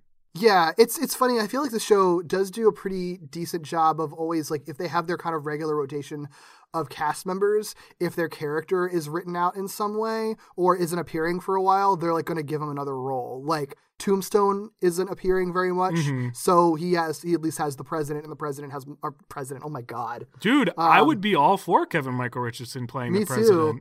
president. me too. Uh, uh, principal. He so they at least the principal has a bigger presence th- so far this season, at least in minor ways. So like he's Yeah. got that. They the same with like I mean Harry is back now, but like they gave. But I know that um Frederick, he's like his voice actor Yeah. voices Frederick Foswell, and he had like more of a presence. While Harry's been like kind of in and out, and they've done it with other with other actors too. So Yeah. it's cool. I like I like that idea that they can kind of still keep giving them these roles. Totally. So we cut back to the Connors lab, and this is a very brief scene, but it's an important scene. Martha is praising Eddie for getting right back to work, and she says, It's as if you've never left, and then goes off to do what she's doing. And when she turns around, you see that Eddie steals with his symbiote t shirt, Tendril, one of the vials that he's working with, whatever it might be. hmm He could have just also grabbed it with his hands. Nobody was looking. But yeah, totally unnecessary. extra, extra Eddie. Just sort of setting up the cool stuff they do with his tendrils later, I suppose. Dude. Uh-huh. Yeah. Yeah, but before that, we cut to another interview where Ned is interviewing Flash, and he points out to Flash that Peter was seen in a Spider-Man costume, which Flash like quickly shuts down to be like at a Halloween party. Like that's stupid. Why? what? yeah. What are you talking about? yeah. Um, and he is like anybody could like suit up and pretend he was Spider Man. Like you can't see their face. Like literally anybody could do that. And then he's like, but that gives me an idea. and then at his locker, we cut to Flash. As has often been seen in the comics and other in other media, Yep. dresses up as Spider Man himself. Which means he always, always has a Spider Man costume in his locker because this was not an idea he had prior to the interview he had just now with Ned. At the ready, which is funny as I think way back at the beginning of our podcast when we were doing the first season of the 90s show. It's like the second episode, I think, that their version of Flash Thompson Mm-hmm. just is like, I've got a prank. I'm going to dress up as Spider Man. And it implies that he just like carries around a Spider Man costume in the trunk of his car all the time. Yep. but you know what's so great is like any other character, you'd be like, what the fuck? But with Flash, they do such a good job establishing, and he has such a big reputation of being such a huge Spidey fan that you don't even think about it in a questioning way. You're just like, Yeah. of course he does, frickin' dork. right. Right. He, hey, he looks good in a Spidey costume, so why Dude, not? he does. Yeah. yeah, man. He fills it out really well. Yeah, he's like an in between of the actual Spidey in this show's body type and the the sort of like Spidey disguise that Venom puts on. It's like a middle ground, and it actually like is a pretty cool shape for Spider Man. Yeah, it's good. It's good. I mean, I've definitely the more it, it makes sense if this show were trying to do a more adult, muscular version of Spider-Man, like other Yeah. shows have done. It would kind of look like this in this Mm-hmm. uh, in the style. I like it. I dig it.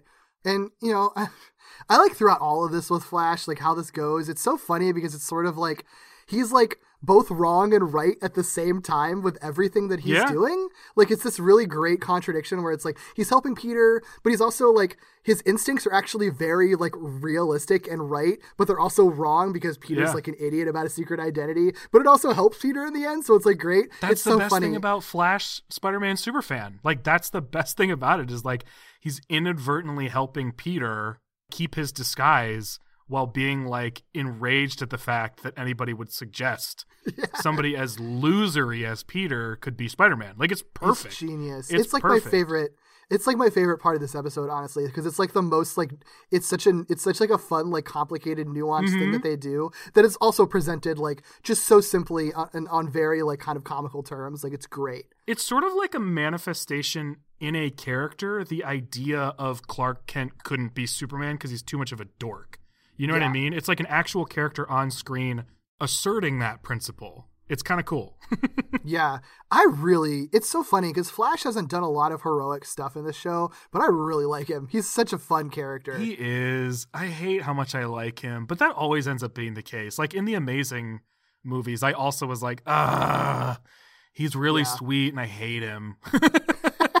right, but he's just he's he's he has so many so many depths, so many hidden depths, and Yep. not sometimes not so hidden depths, but they're there. yeah. Yeah, but basically, like he he's not just he's not just cosplaying as Spidey for fun. He is he does have a purpose here, kind of. Oh my Um, god, he would though. Flash would. would. go to a convention, uh, maybe not in 2009, but in 2020, Flash Thompson would absolutely go to a convention dressed as Spider-Man Yeah, man. Yeah, yeah. And be like super pumped about it in like an adorable way that his friends would probably still make fun of him for, but he would like be proud of it instead of being like ashamed of it. Right. Cuz like nerd shit's cool now. Yeah, exactly, exactly. yep, one hundred percent. But yeah, in this case, he does have a, he does have a purpose. He goes outside of the school dressed as Spider Man, but you know he's still on crutches. Um, so Idiot.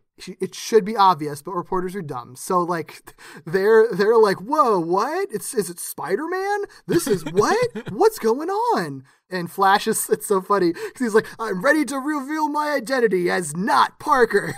So he's such a brickhead. I love it.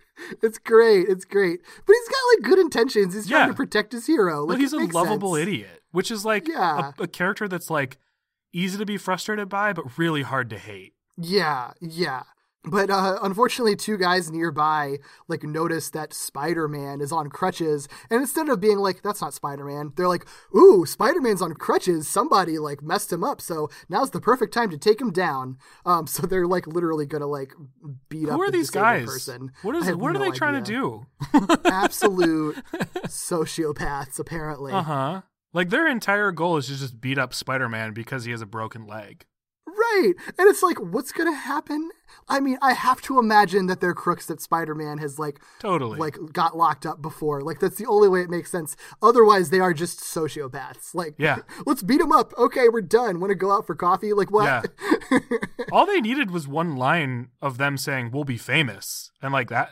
That would have explained their entire intentions. But Oh, like, yeah. nothing explains why these two guys, aside from "we can," is like are like let's beat up Spider-Man. Like it's so it's so weird. But it like fits the scene because like everyone in this scene is being so stupid. Like the reporters are being stupid, Yep. Flash is being stupid. These guys are like everyone's being so dumb. This episode has, like, such a nihilistic view on humanity. It really kind of does, doesn't it? Like it's like everybody's stupid, everyone's out for themselves, everyone will sell out whoever they can to get what they want, and everyone sucks. That's it. That's that's the point. but it somehow fits everything that's going on. It does. It does. Uh, it, it creates the perfect environment for Spider-Man to need to like watch his back for reasons that he shouldn't have to worry about, which fits with Venom just like aggressively pursuing him for the sole purpose of fucking his shit up. You know what I mean? Yeah. Like it really is sort of like a, a cruel world type episode. it really is. Not on accident, I don't think. Like everything It's- sort of like so. fits together in like a really bizarre way. It's so it's so weird. Maybe It's the so reporters though. needed to make no sense. I still don't think I like it, but maybe they needed to make no sense. Maybe. I mean, it's like I, I don't know. I was gonna Nothing matters just- and everything's awful. right. Like that's like the point of this episode ultimately. It's so it's because even the way that that uh, well we'll get to it. It's just like everything yeah. It's such a weird episode. It's weird. I wouldn't like i wouldn't call it my least favorite or anything. It's just like definitely the weirdest episode in like really bizarre ways. It's, I it's just at the very least, it's by far the most uncharacteristic episode of the show. I think. I think so. It's like weird. It's like written weirdly in a way that like the, the attention to detail is just like different. Like it's interested in very different things than this show is normally interested That's in. such a good way to put it. I think that's a great way to put it because it's not nonsensical, and I do Yeah. think the pieces that are uncharacteristic still fit together in a way that ultimately makes sense. It's just in context is very strange, and you wouldn't expect it. Yeah, I fully agree with that. It's uh yeah, it's weird, man. It's weird. I really wonder where this came from. It is a it is like the most kind of high concept episode of the show in a way. Like every other episode is just like about like a villain, you know. And this one is the the fact that the idea behind it is what if Peter's identity was kind of revealed, like not fully, but kind of revealed, and everyone suspected him of Spider-Man. That's like the most high concept that the Yeah. show has ever gotten, and I think that you see it here. Well, Venom brings that out in these creators clearly. I mean, like aside from the the fight inside the mind stuff, like I think absolutely, but even then, that's still Venom stuff. Like Venom just brings that out, I guess. Yeah, that's true. For some reason, it, Venom is their muse, perhaps. I guess so. I guess so. I like the inside the mind stuff better than I like this. I think. But- Oh, I do, I do too. I do too. I only bring that up to say, like, I think that's like kind of high concept. No, I think that, that no, that's the other. I, I didn't But think that. That's probably the that's that, but that is definitely I would consider that a high concept episode though. That's more that is more high concept than this, but that one is so deeply tied into like the finale and the ongoing story arc and right. everything and the whole season. That's why it feels this one is like independently high concept. Yeah. Like you could pluck this out of of what's been going on, and it's like it would obviously affect things, but like it's not that it's not so deeply ingrained into everything. Yeah, you could easily plant this somewhere else in the series, and I think still make it make sense in its Right. concept. Right. Weird episode. I think we've established that. So So this ridiculousness is happening with the guys that want to beat up Flash dressed as Spider-Man now. Elsewhere, Spidey is sitting on top of a skyscraper, and I do like this little moment because all of this is prompting Peter to wonder if like revealing his identity would be good because he does always lie to everyone he cares about. Mm-hmm. So it's an interesting thought process that he goes under, but he doesn't really get a chance to think through it because that's this is this is about the only bit that we get of it. But I like that it's here, and I think that it's important that it's here. Yeah, I think so too. I think this this type of thing should cause doubt and and reflection in Spider-Man. Yep. So we get another interview, and I think this is the only one we get that isn't a Peter centric one, like Yeah. a or like Peter Circle centric one, that side of his identity. Because this one is actually at the prison where Ned is asking Quentin Beck if he has any ideas on who Spider Man might be, and Beck replies that if it is Peter Parker, I'd be happy about that. I'm not really sure, but it'd be good because every guy, he says, every guy in the joint would know what to do with that information. And it like zooms out and there's like 12 like, you know, criminals like scowling behind him, like waiting for information. Like, it's, Oh, yeah. it's good. Who is that guy directly behind him with the Uh-huh. like cool Chester Alan Arthur facial hair? Yeah, his cute little Who's glasses. that guy? I know, because it's sort of like he's really reminiscent of Ox, but Right. obviously like But yeah, he's not like a different. Yeah, Yeah, I lucked him. I'm I'm into him. Whoever it is, I want him to to fight Spidey one day. Yeah, you can't just throw a tank on our screen like that and not give us more info. What the hell? Rude. fully agree. I'm glad. I'm glad you also noticed him. How could you not? Takes up a uh-huh. third of the screen. Uh-huh. So back in front of Midtown, these two sociopaths who are watching Flash, they finally confront him to attack him, but before they can, the real Spider-Man intervenes and does this funny little thing where he sticks them together with Flash's crutches and makes them look like total doofuses, as they should, because what the fuck, you guys, you fucking weirdos. Funnier Um, in 2009, I would argue.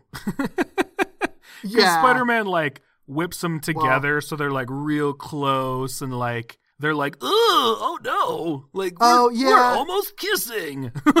I wasn't thinking that. I think it. Was, I, I, I, I know you're right. I, I, I, I, think it's a hundred percent what that was. That's what, yeah, no, that's what it was. I, I just like that it's like the way that they just quickly are just stuck to like crutches, and then Spidey just casually just like kicks them over in front of a bunch of. I do like all that. Everything leading up to that moment is, I think, really, really funny in that it's so simple. Like Yeah. when Spider-Man webs the crutch and there's like, "Hey, can you hold on to this?" and the guy's just like, "Yeah, okay," and then realizes Yeah. like, "Shit." Yeah, That's but yeah, no, you're right. You're right. The gay panic stuff isn't great.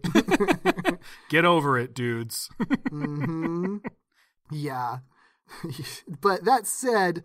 Flash takes off his mask at this and gloats to the reporters. See, anyone could pretend to be Spider-Man, which is, I love, I love. This is like not the first time it comes up, but then they're like, uh, like, oh, you mean like Peter Parker? And he's like, yeah, I mean no.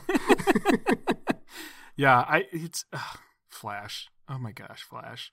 Flash's argument to defend Spider-Man is like almost if not as bad as Venom's argument to besmirch Peter without actually unmasking him. Like both of them are so like bizarre and flawed. Neither one is full. Like neither one is fully formed. See, anybody could be Spider-Man, so it couldn't be Peter. Also, he's not showing us who he is, so he must be Peter. Like what? yeah, it's really, it's it's really silly. I think, Ay, yeah, ay, and. I like, I misspoke earlier because they he didn't do the yeah no thing to anyone can pretend. It was like when he's like anyone can pretend, but this is the real deal, and that's where like oh you mean Parker right? Which is it's yeah, and and it's like everyone's dumb. Everyone's just dumb and bad in this episode. Everyone's very dumb. So dumb. like and it's true they they like cut out all not cut out, but they don't feature like any of the consistently intelligent characters in this show. Gwen doesn't have a whole lot of like critical thinking moments in this. Mary Jane's all but not present. The Doctor's Connors are relegated to like just that one interview. And basically, like anybody with critical thinking is like relegated to an interview. They feature like all of the dumbest characters. It's great. Yeah. It's so good yeah, which I think yeah, and it's definitely more singularly it- focused. I wouldn't call Venom dumb. Yeah, more singularly focused, and it's very intentional because it makes it all just more frustrating because it's Yeah. Everyone just stop and go away, please stop, stop, It's great. go home. so as Spidey responds to Flash, uh, Venom attacks him right in front of the reporters. Just like I think, I think, uh, I think Spider-Man's like, "Oh yeah, this is my biggest fan," and uh, Venom like responds to that, and then like really quickly like tackles him from from the the left side of the screen or whatever. But this time, when he sort of like pins him, he shows off through that cool like stomach mouth thing he does. hmm Or at least I think it's cool. Oh yeah, it is. It's very cool. yeah, he like shows off that he now has this vial that we saw Eddie take from the lab, and even calls it the gene cleanser, I believe. Right? Doesn't It- he say that's what definitely. it is?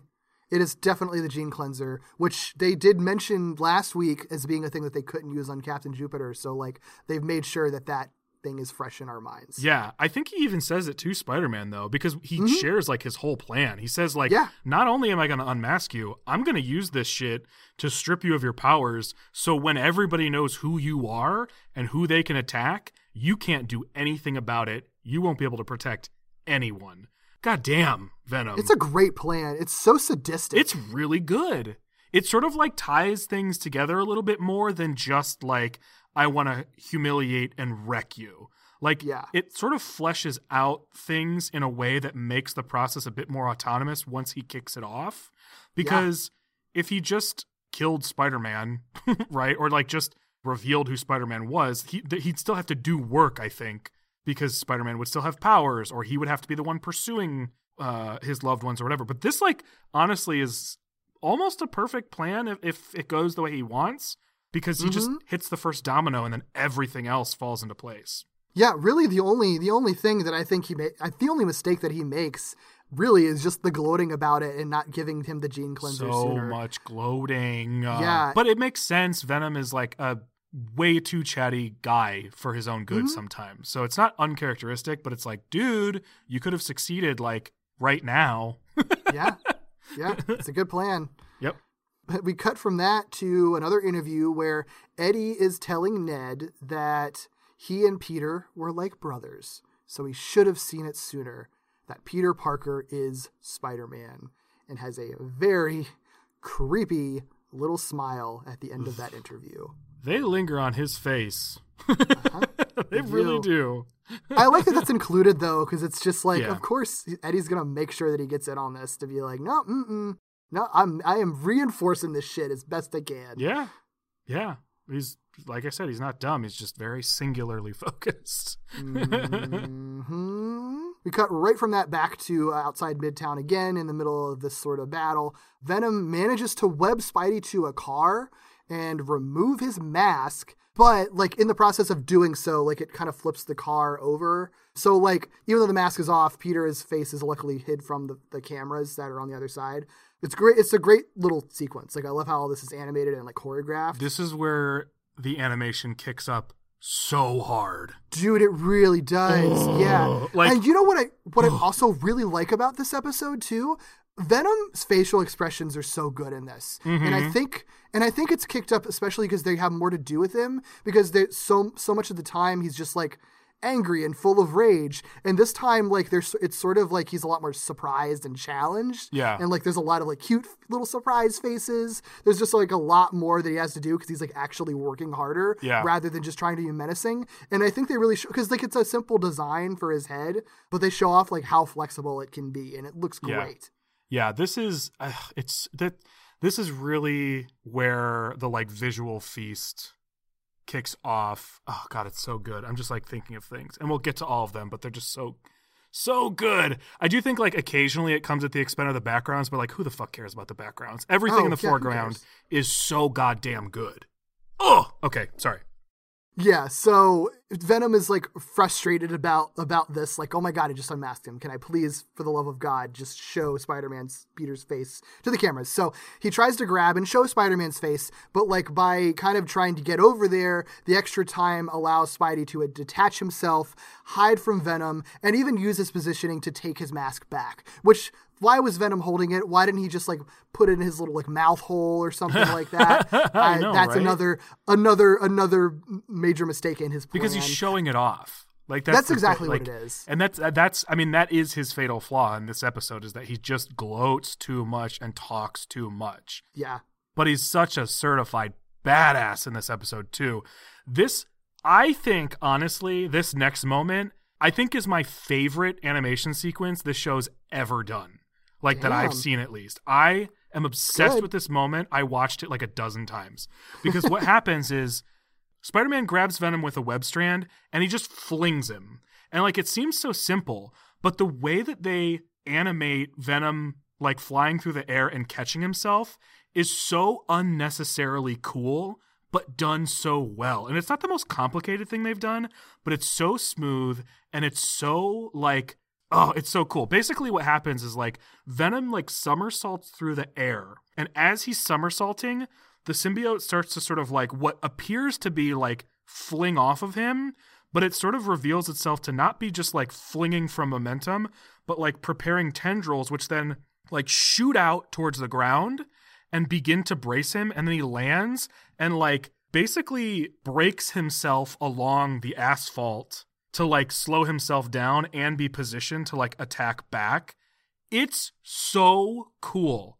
yeah. I really is. lost it when when I saw that. I was like, that shit is so cool, and it just sets you up for like everything that's about to happen. It's Yeah. Oh, I love it so much. I could watch Yeah. just that little like one second of animation over and over and over, and I did. I will have to go back and, and watch Ugh. it again because I don't think I appreciated it as much as you did. I I think it. that I will if I pay more attention to that s- scene. And I wasn't prepared for it because literally all he does is throw venom. Like it's not like there's no setup Mm-hmm. for it. Well, and it's like it's it's one of those things where it's sort of like that's the kind of thing that the show really flourishes with, where like it's just like the details are so unnecessary, you know, Mm-hmm. objectively, but like once they're added, they st- add so much. Yep. Like they they make everything feel so real, you know, and they make these simple designs just feel like Yeah. just so fluid and full, and and it's yeah, it's and great. like I disparaged the backgrounds for some of these scenes and and said they weren't that important, but they they handle the background for this particular tiny sequence really well because while he's flying through the air, the background is moving by super fast, but when Mm-hmm. he starts to break himself, it like slows appropriately. It's just oh, it's so good. yeah, it's so art, very artfully done for sure. Ah, love it. Fully love it. agree. Fully agree. It's great.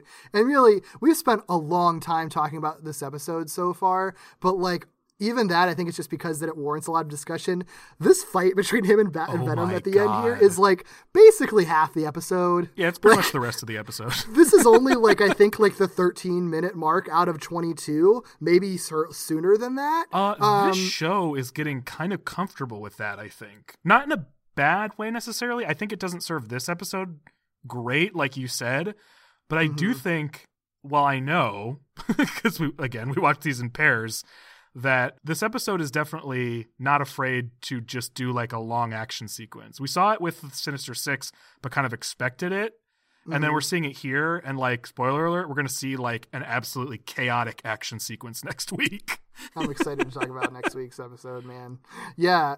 Yeah, yeah, it's true. But but you know, it's it's it's comfortable doing it, but it doesn't pull that out for all of them. Right. Because like, you know, cuz what this the last Sandman episode we got was very much not that. Mhm. It's balanced very differently. So yeah, I'm not and I think that like as as much as I sort of disparage this episode for not really committing enough time to the per- Peter's personal life, I do think it makes sense for such a to have such a long action sequence with Venom in particular because his whole point is to be like the most like physically formidable opponent that Spider-Man has ever faced, if not psychologically too, but especially physically. So it would be unsatisfying if they just had like a normal fight. Like I think it, it needs to be a big fight and it feels like a huge hard knockdown drag out fight by the end of this episode. and it has development. It's not just a long fight for the sake of showing a lot of action, and it's distinctly different than what we're going to talk about next week, which also has a long fight.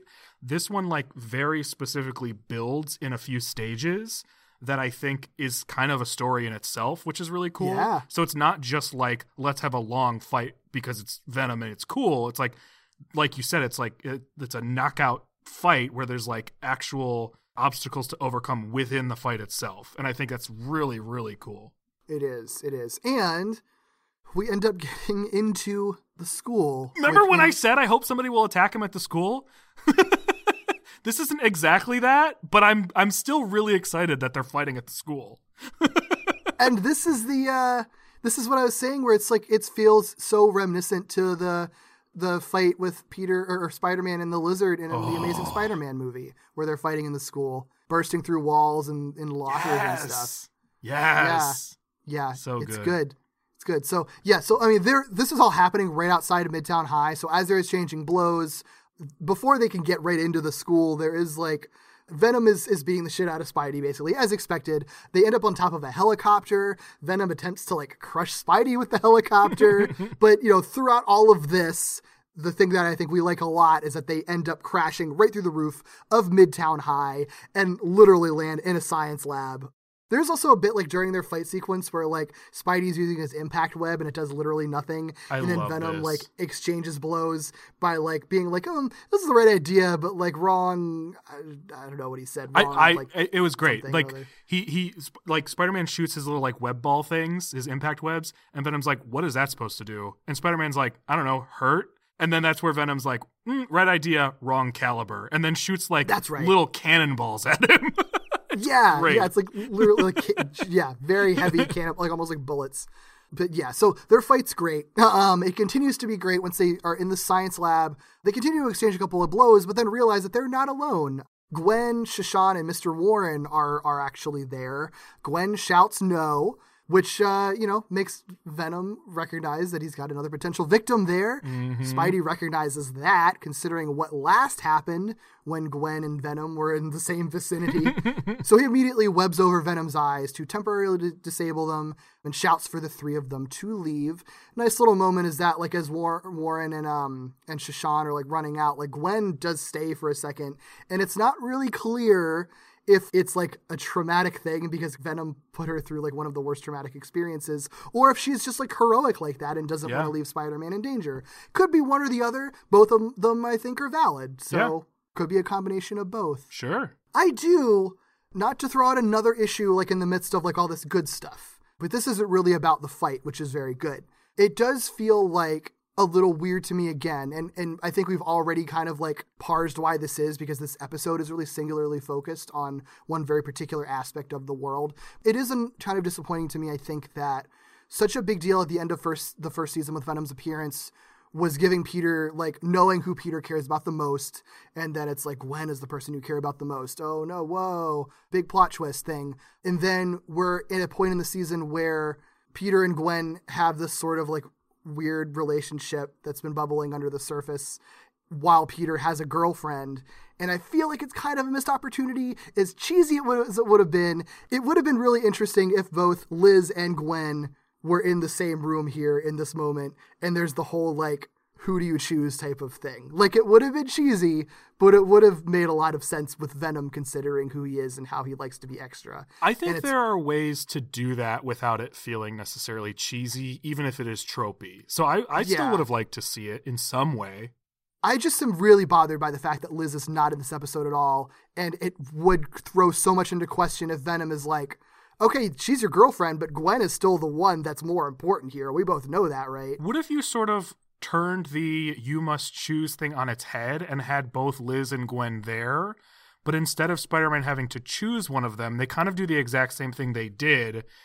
And Gwen, in a sense, chooses Peter by choosing to linger, sort of maybe heroically when Liz doesn't.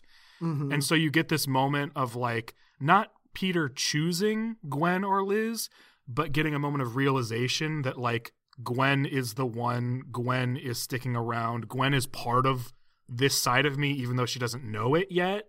Yeah. Even if it's, I don't know if maybe that's like too symbolic or metaphorical, but like if Liz not afraid just of doing ran, those types I, of I don't think so, right? So like, Yeah. if Liz ran when Spider Man was in danger and Gwen stuck around, I think there's significance to that, and it sort of takes a little bit of the "you must choose" thing, but reverses it in a way that that's unexpected and subverts the tropiness of it. Yeah. Just just so weird to me that Liz isn't in this episode. It It is just does not make any sense to me. Yeah. Oh well, that's neither here nor there ultimately because what the what we do get is still a cool fight sequence and it's great. So uh, the the the potential victims are out of the way for the moment.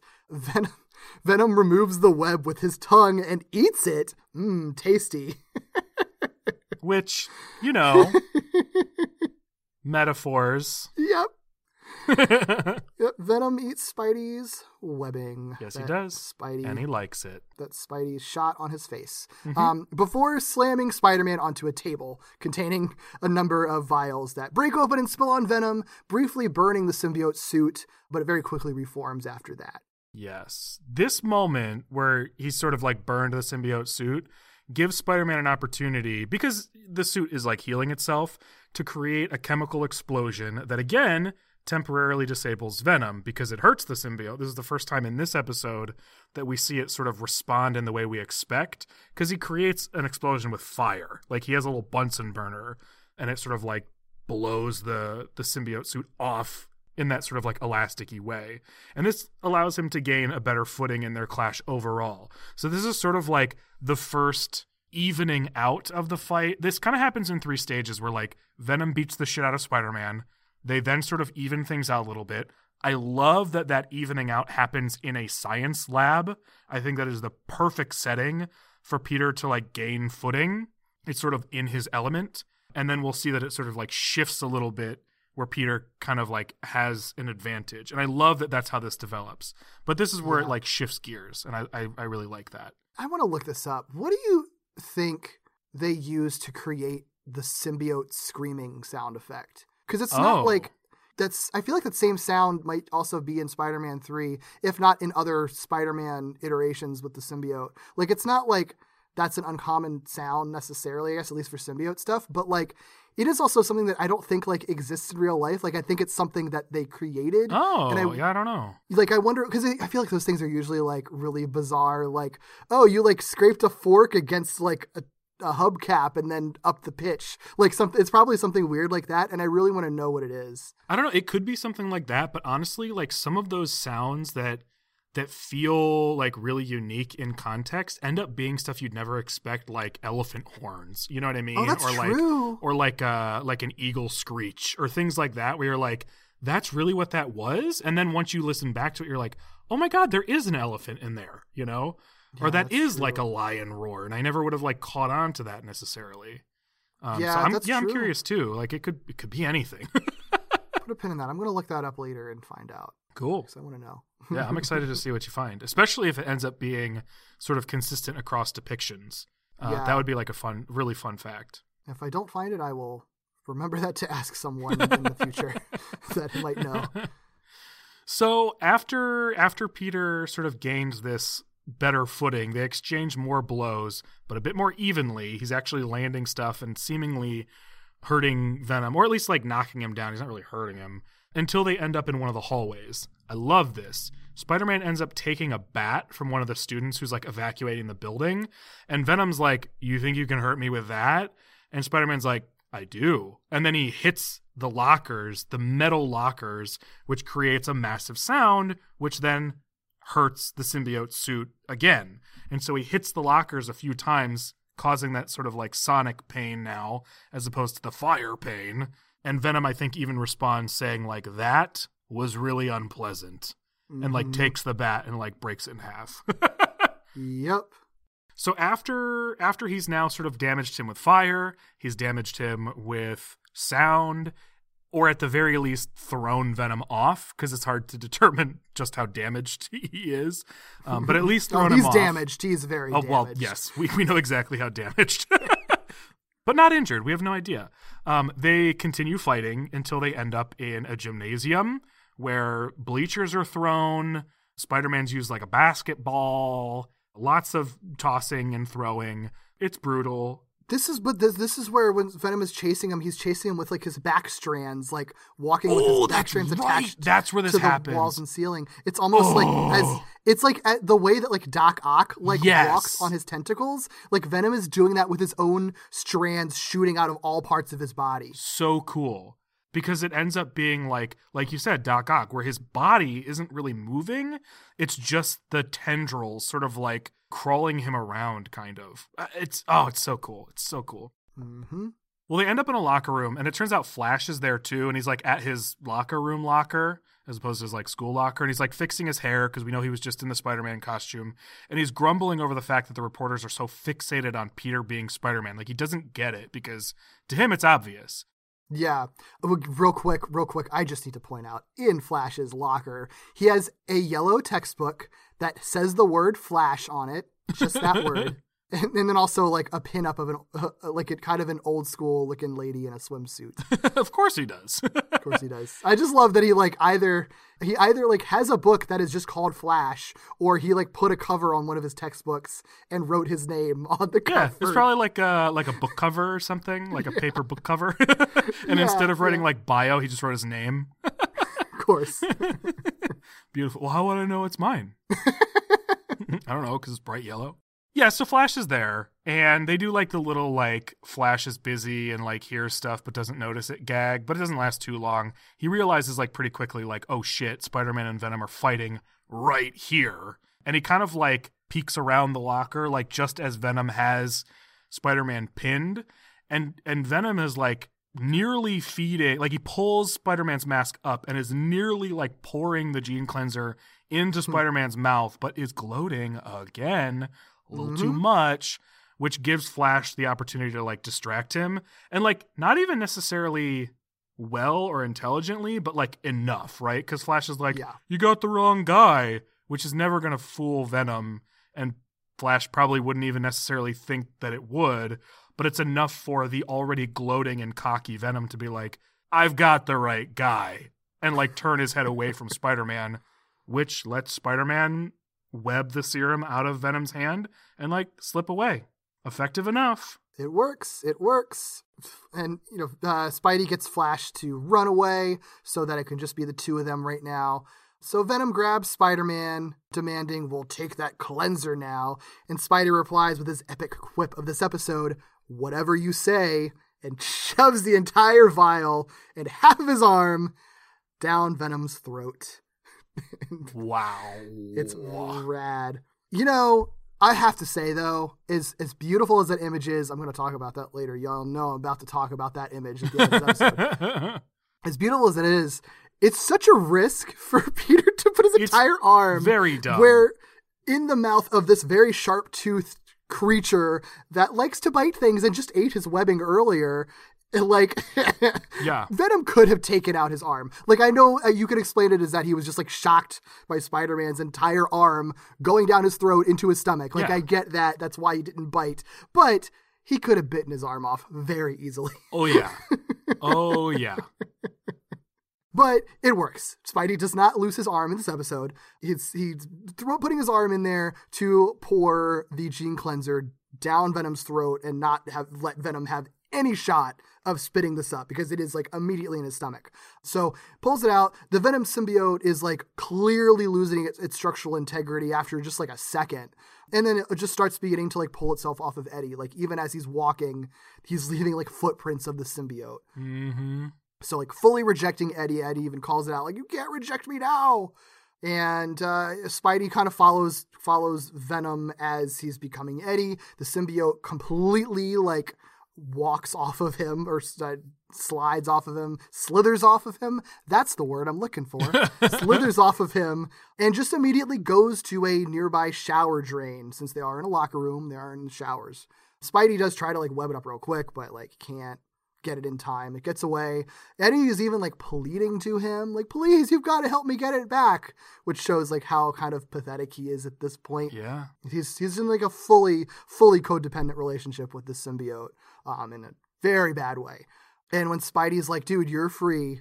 You you have broken up, severed the, the cord completely. Like you're free. You don't have to deal with this anymore. You can stop hating. And Eddie replies, I can't. It only loves me for the hate. Yeah, which is pretty Yeah. Like yeah. sad, man. I don't it's very sad. Like it's weird because like I kind of don't love the line, but it also totally makes sense for something that Eddie would say because he's a very uh very extra about all this. Yeah, I think. I mean, I think.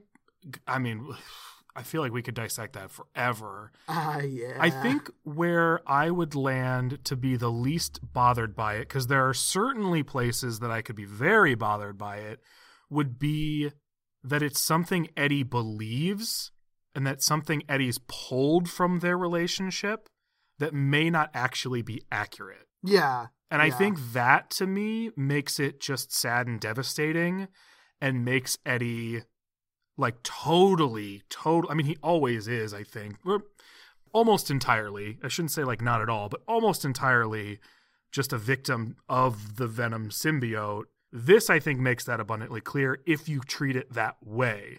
I do think it gets like uncomfortable and weird if it, like, the more you believe it to be true because then you're like, oh man, like that's still devastating, but like also really shitty. Like, uh, I don't know. It's it's an interesting line, Yeah. and I feel like you could you could sort of because they don't really explore it, you could explore it in like 800 different directions and Yeah, come up with different feelings like every way you go with it. it's interesting because that's, that's why I'm like I'm not really bothered by it. I think and, and it's just like because I think what's in that line like makes a lot of it, there's so many different ways that you can take it that I think are actually kind of powerful. Like there's so many angles that I think if you've been in any kind of like fucked up relationship with anybody in any way, like depending on what that dynamic was, I think you can kind of draw something from that idea Mm-hmm. and and in this case especially because you know he and the symbiote bonded initially over like their shared bad experience of essentially in different ways being rejected by somebody that they like loved deeply and had Right. an intimate relationship with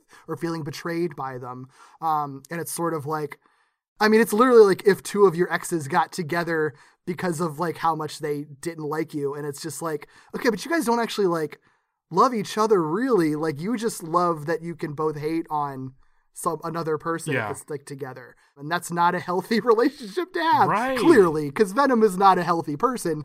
Clearly, but I think that there's definitely realist, like real life parallels that you can sort of draw from that sort of relationship because it's not an unrealistic relationship. Unfortunately, it's just you just aren't necessarily always going to have a person calling it out in the way that he does. Yeah. I have a question for you about specifically the gene cleanser and the venom symbiote. Yeah, sure. Because initially I was like I I'm not seeing the line that we're drawing between the gene cleanser and the venom symbiote. Then I thought about it and was like, well, I guess the venom symbiote is modified by having been hosted by Spider-Man who has genetically altered DNA.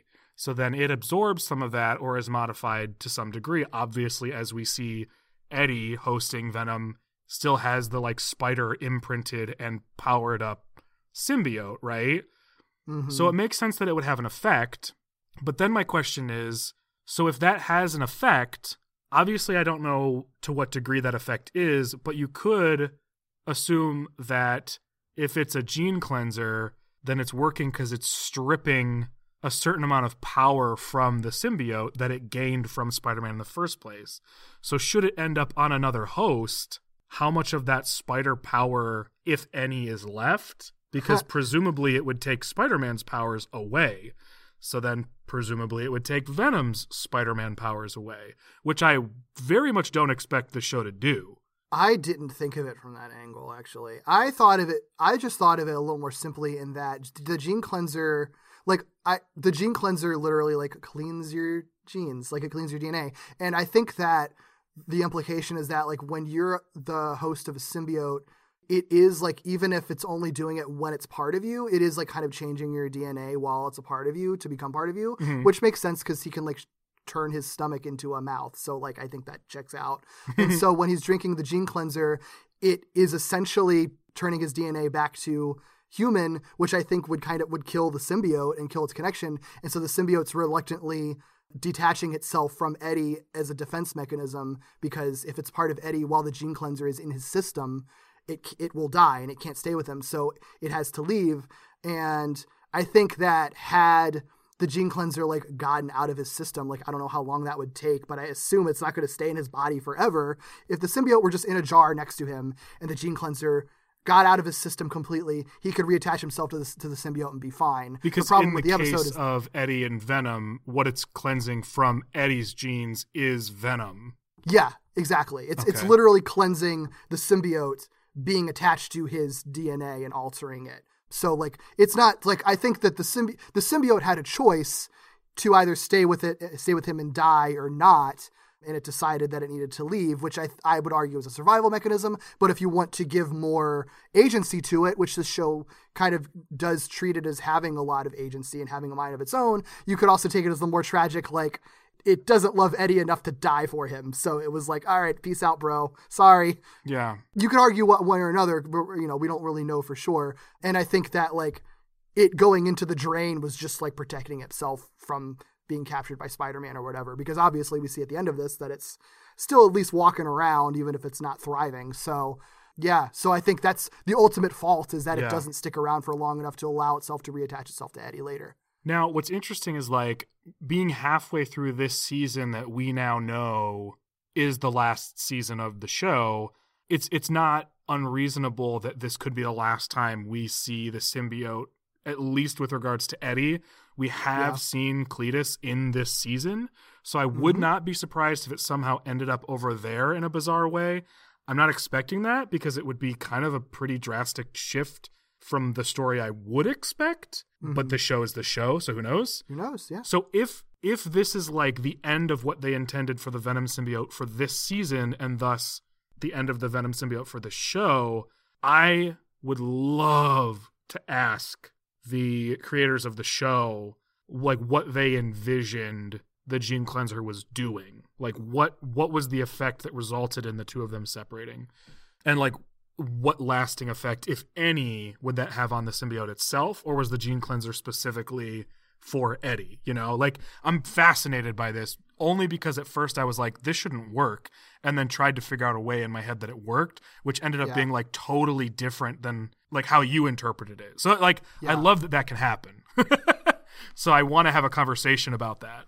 I bet that that question has been asked before. Like I'm gonna I'm gonna do a little search on on Ask Greg Sure. because that seems like because it is such a like it's not it's not a solution that's like in like comic book canon or anything like it is one that is organic to this show that Yeah. they created and i have to feel like other people kind of had that same the same sort of not quite confusion but just like it's it's left vague on, onto how it works so i think people I, I can't imagine other people wouldn't wonder that and ask him that And this show, I cannot imagine, would be the type of show that would be like, oh, how do we separate Venom and Eddie? Oh, you know what? The gene cleanser. Just give him the gene cleanser without having a reason for why that would be the solution in the first place. So I'm like fascinated by that detail.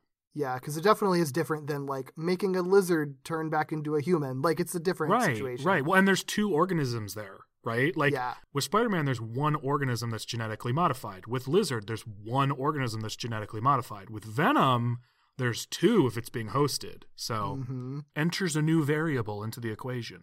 Something to think about. Hmm. Oh, well, yeah.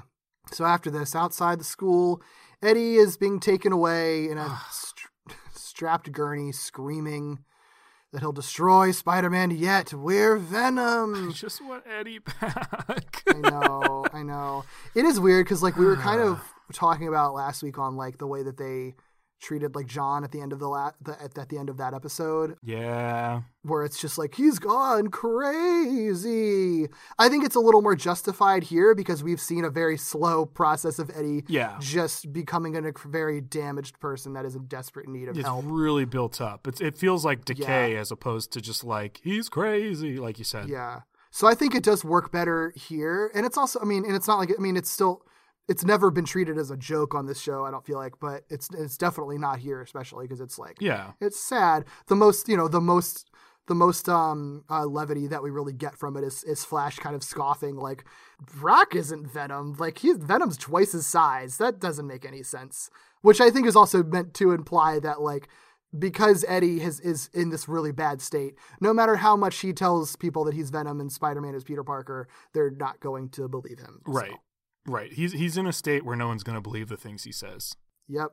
Yeah, you, you mentioned Flash sort of like commenting on Venom and like whether or not to believe Eddie, Th which is like a really like serious thing.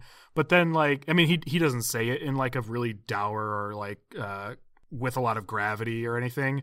Um, but then he shifts like immediately to like other onlookers and is like, but also like, hey, did you guys you guys hear that like I got a personal thanks from Spider Man, like the Spider Man, which is classic Flash helps Spider Man Yeah. result. It's great. yeah. It's good. It's good. this is so weird. Oh my This- gosh. All of this, every bit, every every damn bit of this is so weird. This show has done direct homages to horror movies, and I've never been so disturbed as I was uh-huh. by this next thing. Yeah, which and even the setup of it is just like, huh? I mean, okay, hmm, all right. Um, because Mr. Devereaux just shows up and is like, "Hey, Flash, I saw your performance as Spider-Man in the street, and that makes you the perfect, perfect for a role in my play." Which I think it for it's it's like played up into Flash is to be like, you were such a good actor playing Spider Man that I'm going to offer you a role in the play. But the art that he's offering him is Nick Bottom in A Midsummer Night's Dream, which is, you know, like a person that's like meant to be kind of a doofus. So like I think that's more like Mr. Devereaux is like, you are a little weirdo and very silly, so that makes you perfect for this part. So like it's weird, but it like makes sense, I guess. But what's really weird is the moment when Flash is like, "Oh, hey, Sha Shan, haha, look, ah, I got a part. Guess we're gonna be having a lot of time together." And then Sha Shan's like, "Okay, well, you won't need much rehearsal because you've agreed to play Nick Bottom, who is a comic relief character who is turned into a donkey." She doesn't say all that to Flash. She's just like, "You just agreed to play Nick Bottom, but you've got that, you've got that part locked in, buddy." But the implication, if you don't know, is that Nick Bottom is a comic relief character who was turned into a donkey, which was represented on screen in a little weird Imagine spot where Flash's head is literally turned into a donkey's head on screen and is left like that for the rest of the scene. I hate it. I don't like it's so out of character for the show. And if it was just in a like the show's done kind of like fantasy sequences before, but never like this. And if it is, it's for like a second. And if, I think I would be more okay with it if she sees Flash's head turn into the donkey for a second. He's like, huh? And then, you know, it cuts back to normal. But like it stays like that. He has multiple little like reactions with that face. It holds on that face for a long time. It's weird. Don't like it. Not a fan. Yeah, I, I really don't like it. It might be my least favorite thing the show's ever done. I like. I already don't like when they do the superimpose, and they haven't done this in a while. But I already don't like when they do the superimposed mask on Peter's face. I don't mind them doing like hallucinations or like uh like peripheral vision tricks of the mind type things, like when Eddie shows up on a building or when Harry is suddenly the goblin and then suddenly not the goblin, right? Like those things I, I am fine with. But the superimposed things I already don't like very much, but they're obviously superimposed. It's like a, a like sort of transparent mask over Peter's face. This is not that. It's not like a transparent donkey over Flash's face. Literally turns into a cartoon donkey for like way too long. It's weird. I- it's weird, man. what It's weird. what It's were you all on when you made that? it's not particularly like funny. And the thing is, the thing is you is, have like, to the get the joke too. Yeah, they don't explain the joke, which is, I mean, it is, it is like funny that they're like thinking on that level, which is great for audiences. But like, you know, a lot of kids watching aren't really going to be familiar with characters from Midsummer Night's Dream, probably. Um, which you know is, I think, is pretty normal. It- but yeah, but the thing is, like, it's, I think it would work. It's a, it's a, it would be like a subtle joke enough just the fact that like flash thinking he's a big shot excited to be getting a role in the school play and probably still thinking that it's going to be like a lead hero only for it to be like a big doofus like we've seen him be all season and it's sort of like a nice little it's a nice little bow on his whole arc that he's been having where we've been exposed to more of his insecurities and everything. All of that works. All of it makes sense. There's a funny in joke, and it would be like a funny subtle joke for people who get it if you are in the know. Adding the donkey on there just makes it so unsubtle. And it, the only thing that I would guess for why they did it is when is realizing like, oh wait, not a lot of kids are going to realize that like Nick Bottom is the guy that turns into a donkey in this play, um, which they're not going to get more than that. But at least that, so they're like, well, we have to spell that out a little more for the kids for why that's funny. I don't think this spells it out. I don't It think this. I don't think this really. explains the joke at all. It I doesn't think it- really. I think for someone who doesn't know who Nick Bottom is, I think this is this probably makes it more confusing. I think all they had to do, and I I get that they they clearly wanted to pull this sight gag for some reason, but I think all they had to do is have Sha Shan be like, "Oh yeah, you'll be perfect for that part." Turn away to somebody else, have that person say, "Isn't that whole part just a one big joke?" and have her be like, "Yeah." There you go. Yeah. That's the joke. You don't need to know who Nick Bottom is. You don't need to know what play they're doing. You don't need to know anything other than the part that he was just given as an absolute joke. The donkey doesn't actually explain that. It's just like a weird moment of like acid drip flashback. Like I don't like what is so the only weird. like um I don't get it. the the benevolent take that I can have on it is that they were doing that intentionally to inspire kids to look up a Midsummer Night's Dream to be like, oh, you don't know about Shakespeare? Look it up, and maybe you'll like it. That's like, hopeful. That's my hopeful take on it. That's real hopeful. Although, if like Uh, I don't know if by watching this and seeing Flash's head turn into a donkey, you're going to be like, I need to look up that play. I I, feel like you're just going to be like, what the fuck? Anyway,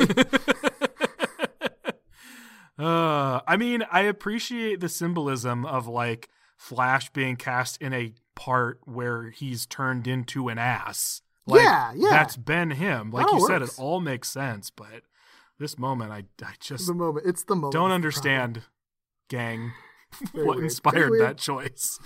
Very weird. Other than getting to weird. draw a donkey head, I guess. Maybe that's it. like what else are we going to have an opportunity to draw a donkey on the show? Yeah. I don't know. Flash is a Uh-uh. Jesus Christ. yeah. Anyway, we're almost done with this episode. Back at the Connors lab, uh, Miles Warren shares with the Connors that a vial of the gene cleanser is missing. And as a result of what he views as very substandard security, which mm, he's not wrong, Mm-hmm. he's like, well, I'm going to ask the board to turn over management to me. And obviously, the doctors Connors are like protesting that. But Miles is like, I can do it, dude. And, you know, Yup. I'm right. So bye. Oh, we were wary of this guy the moment he showed up. We were right to be. Just to imagine the shit he could do. Uh huh. I don't like it, Yep. but I can't wait to see it. Mhm. So we then cut to the bugle where Ned is kind of, I guess, interviewing Betty, but it's so integrated into the scene that it's like barely that. He asks Betty if she thinks Peter could be Spider Man and if she'll go on a date with him. But before she can say anything, because she literally doesn't respond to that at all, Jameson interrupts, demanding to learn what Ned found through his interviews. Ned shows footage of Peter at the Halloween party and claims that this is probably where the rumor of Peter Parker being Spider Man started. Hold on to that for a sec. And the reason why Peter likely isn't Spider Man at all, because the real Spider Man would never walk around in his costume with his face shown. That all makes sense. It does convince Jameson enough to which Peter's like, woohoo, awesome, love that. But here's the thing I wanted to revisit. Are we to understand that this was a rumor that already had been started or had been going on because of that? And that's why the reporters knew? Like this was a thing that was brewing? Or is this literally ah. just to sort of like rationalize to Ned and Jameson that, oh no, it couldn't have been. And I guess this is probably where it started in the first place because Yeah. Venom has been defeated. Eddie is not considered credible, and so they need a, a rationale somewhere. So it's more like a retroactive than an actual like. I think so.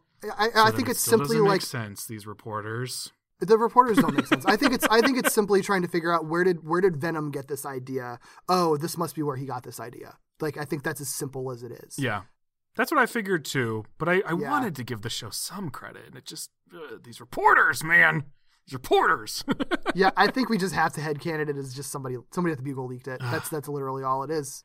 I do, I I think this this is really funny though because we commented so often on like how bad Peter is at his secret identity and how dumb the Halloween party thing was, Yup. and the fact that that was like that was the show kind of calling its shot for this, where it's just like, mm-hmm. yeah, it was dumb, wasn't it? But guess what?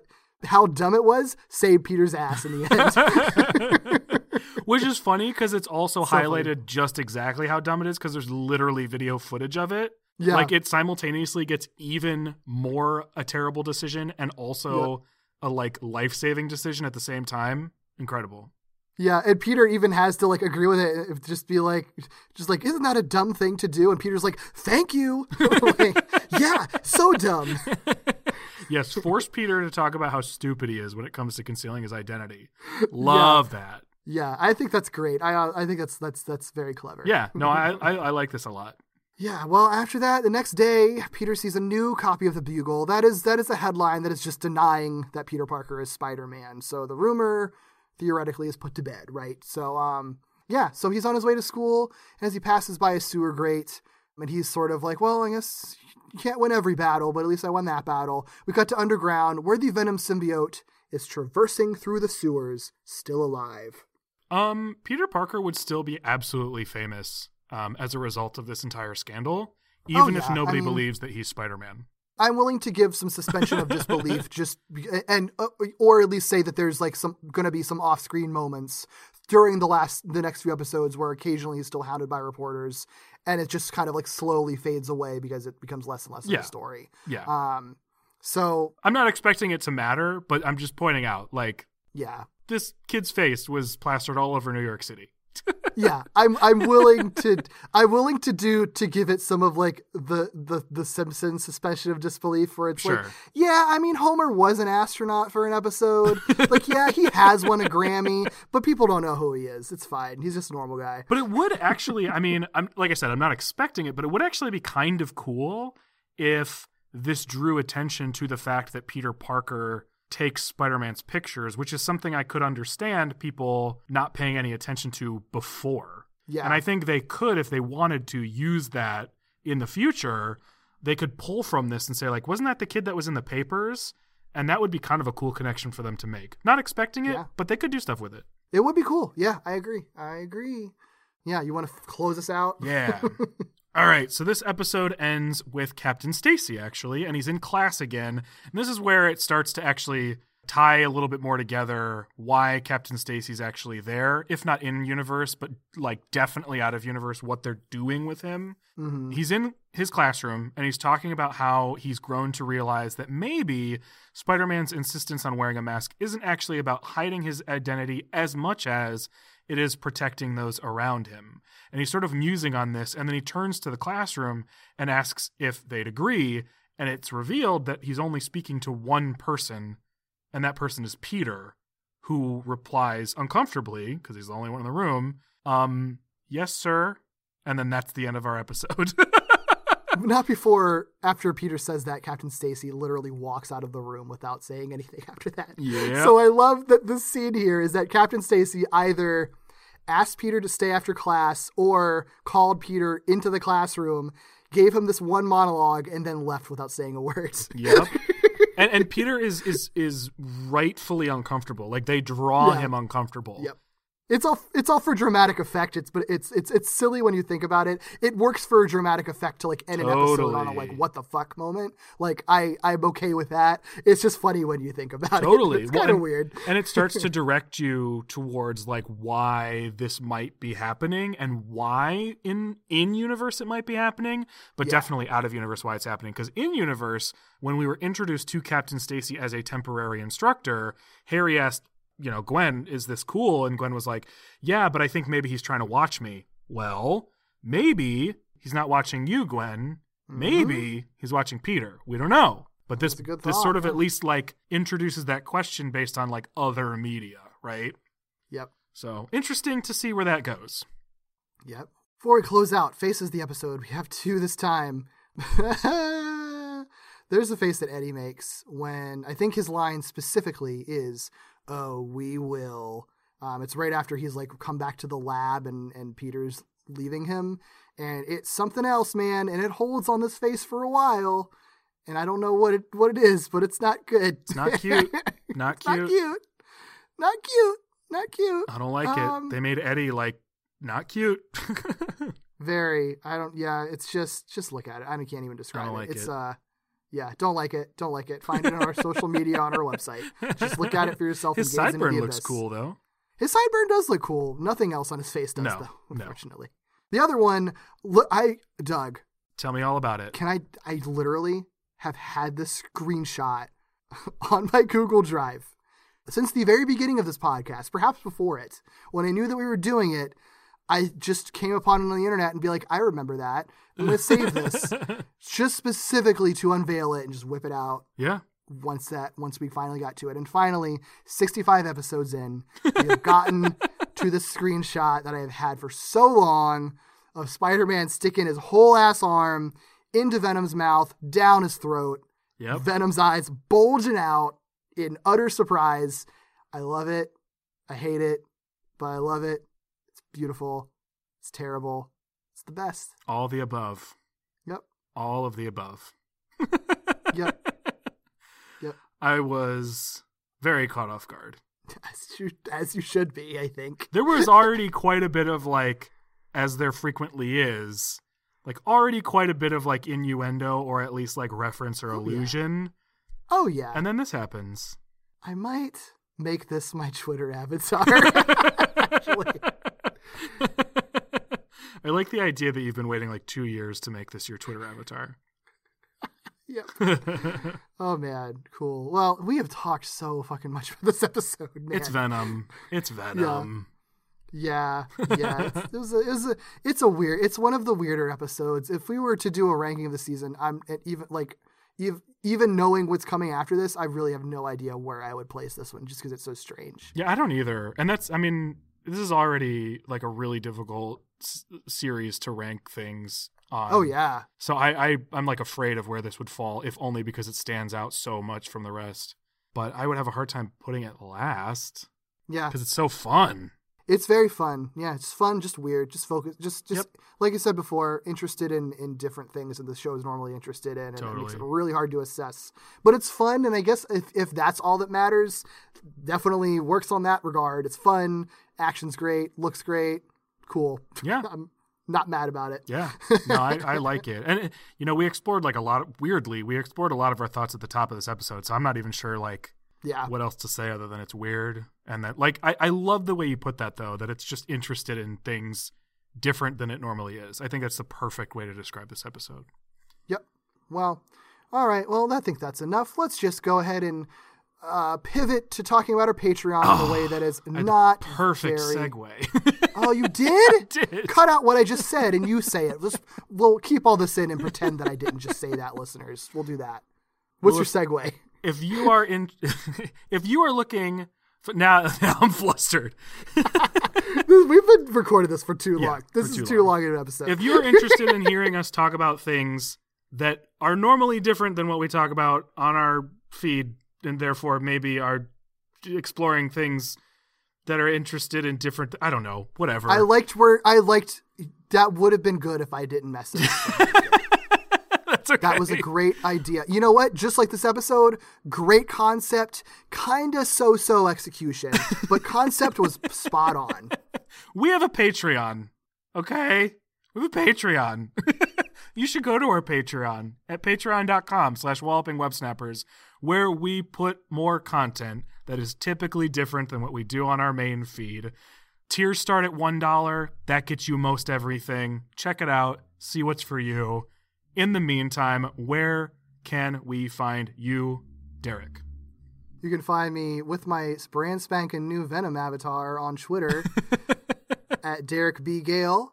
You can also find me on YouTube under my video essay series Second Chance, which looks at bad or divisive media, but from a positive lens. What about you, Doug? You can find me on Twitter at IckyBooley, I C K Y B O O L E Y. You can also find me on another podcast here on the Four Eyed Radio Network called Victory Road, a Pokemon podcast, where my co host Kyle and I talk about Pokemon just as we feel like it. And if you are into books, video games, pop culture, a little bit of everything in those categories, check out another podcast called Novel Gaming, where my friends Katie, Vicky, and I explore everything we're reading, playing, and thinking about. If you would like more of me and Derek together on a podcast that's not Spider Man, check out our new monthly podcast called Falling with Style, an ongoing Pixar movie marathon, where we watch every Pixar film chronologically, available wherever you get your podcasts. And of course, you can visit us on our website at wallopingwebsnappers.com. You can find us on Twitter, Instagram, and Facebook at wallopingwebpod, or email us at wallopingwebsnapperspodcast at gmail.com. Please rate, review, and subscribe to us on Apple Podcasts or wherever you get your podcasts, but specifically give us ratings and reviews on Apple Podcasts because that's the easiest way to help us. If you enjoy what we are doing, someone else will too, and that will help them find us. If you write a review, we will read it dramatically and post that online just for you and the whole internet. Next week, Spidey gets caught in the beginnings of a gang war in the episode Accomplices. See you then. Mm, bye.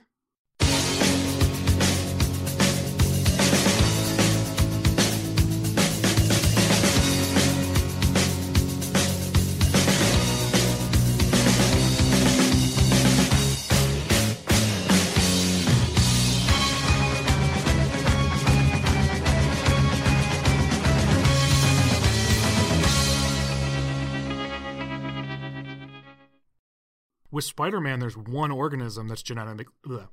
With Spider Man, there's one organism that's genetic. Oh my God, genetically.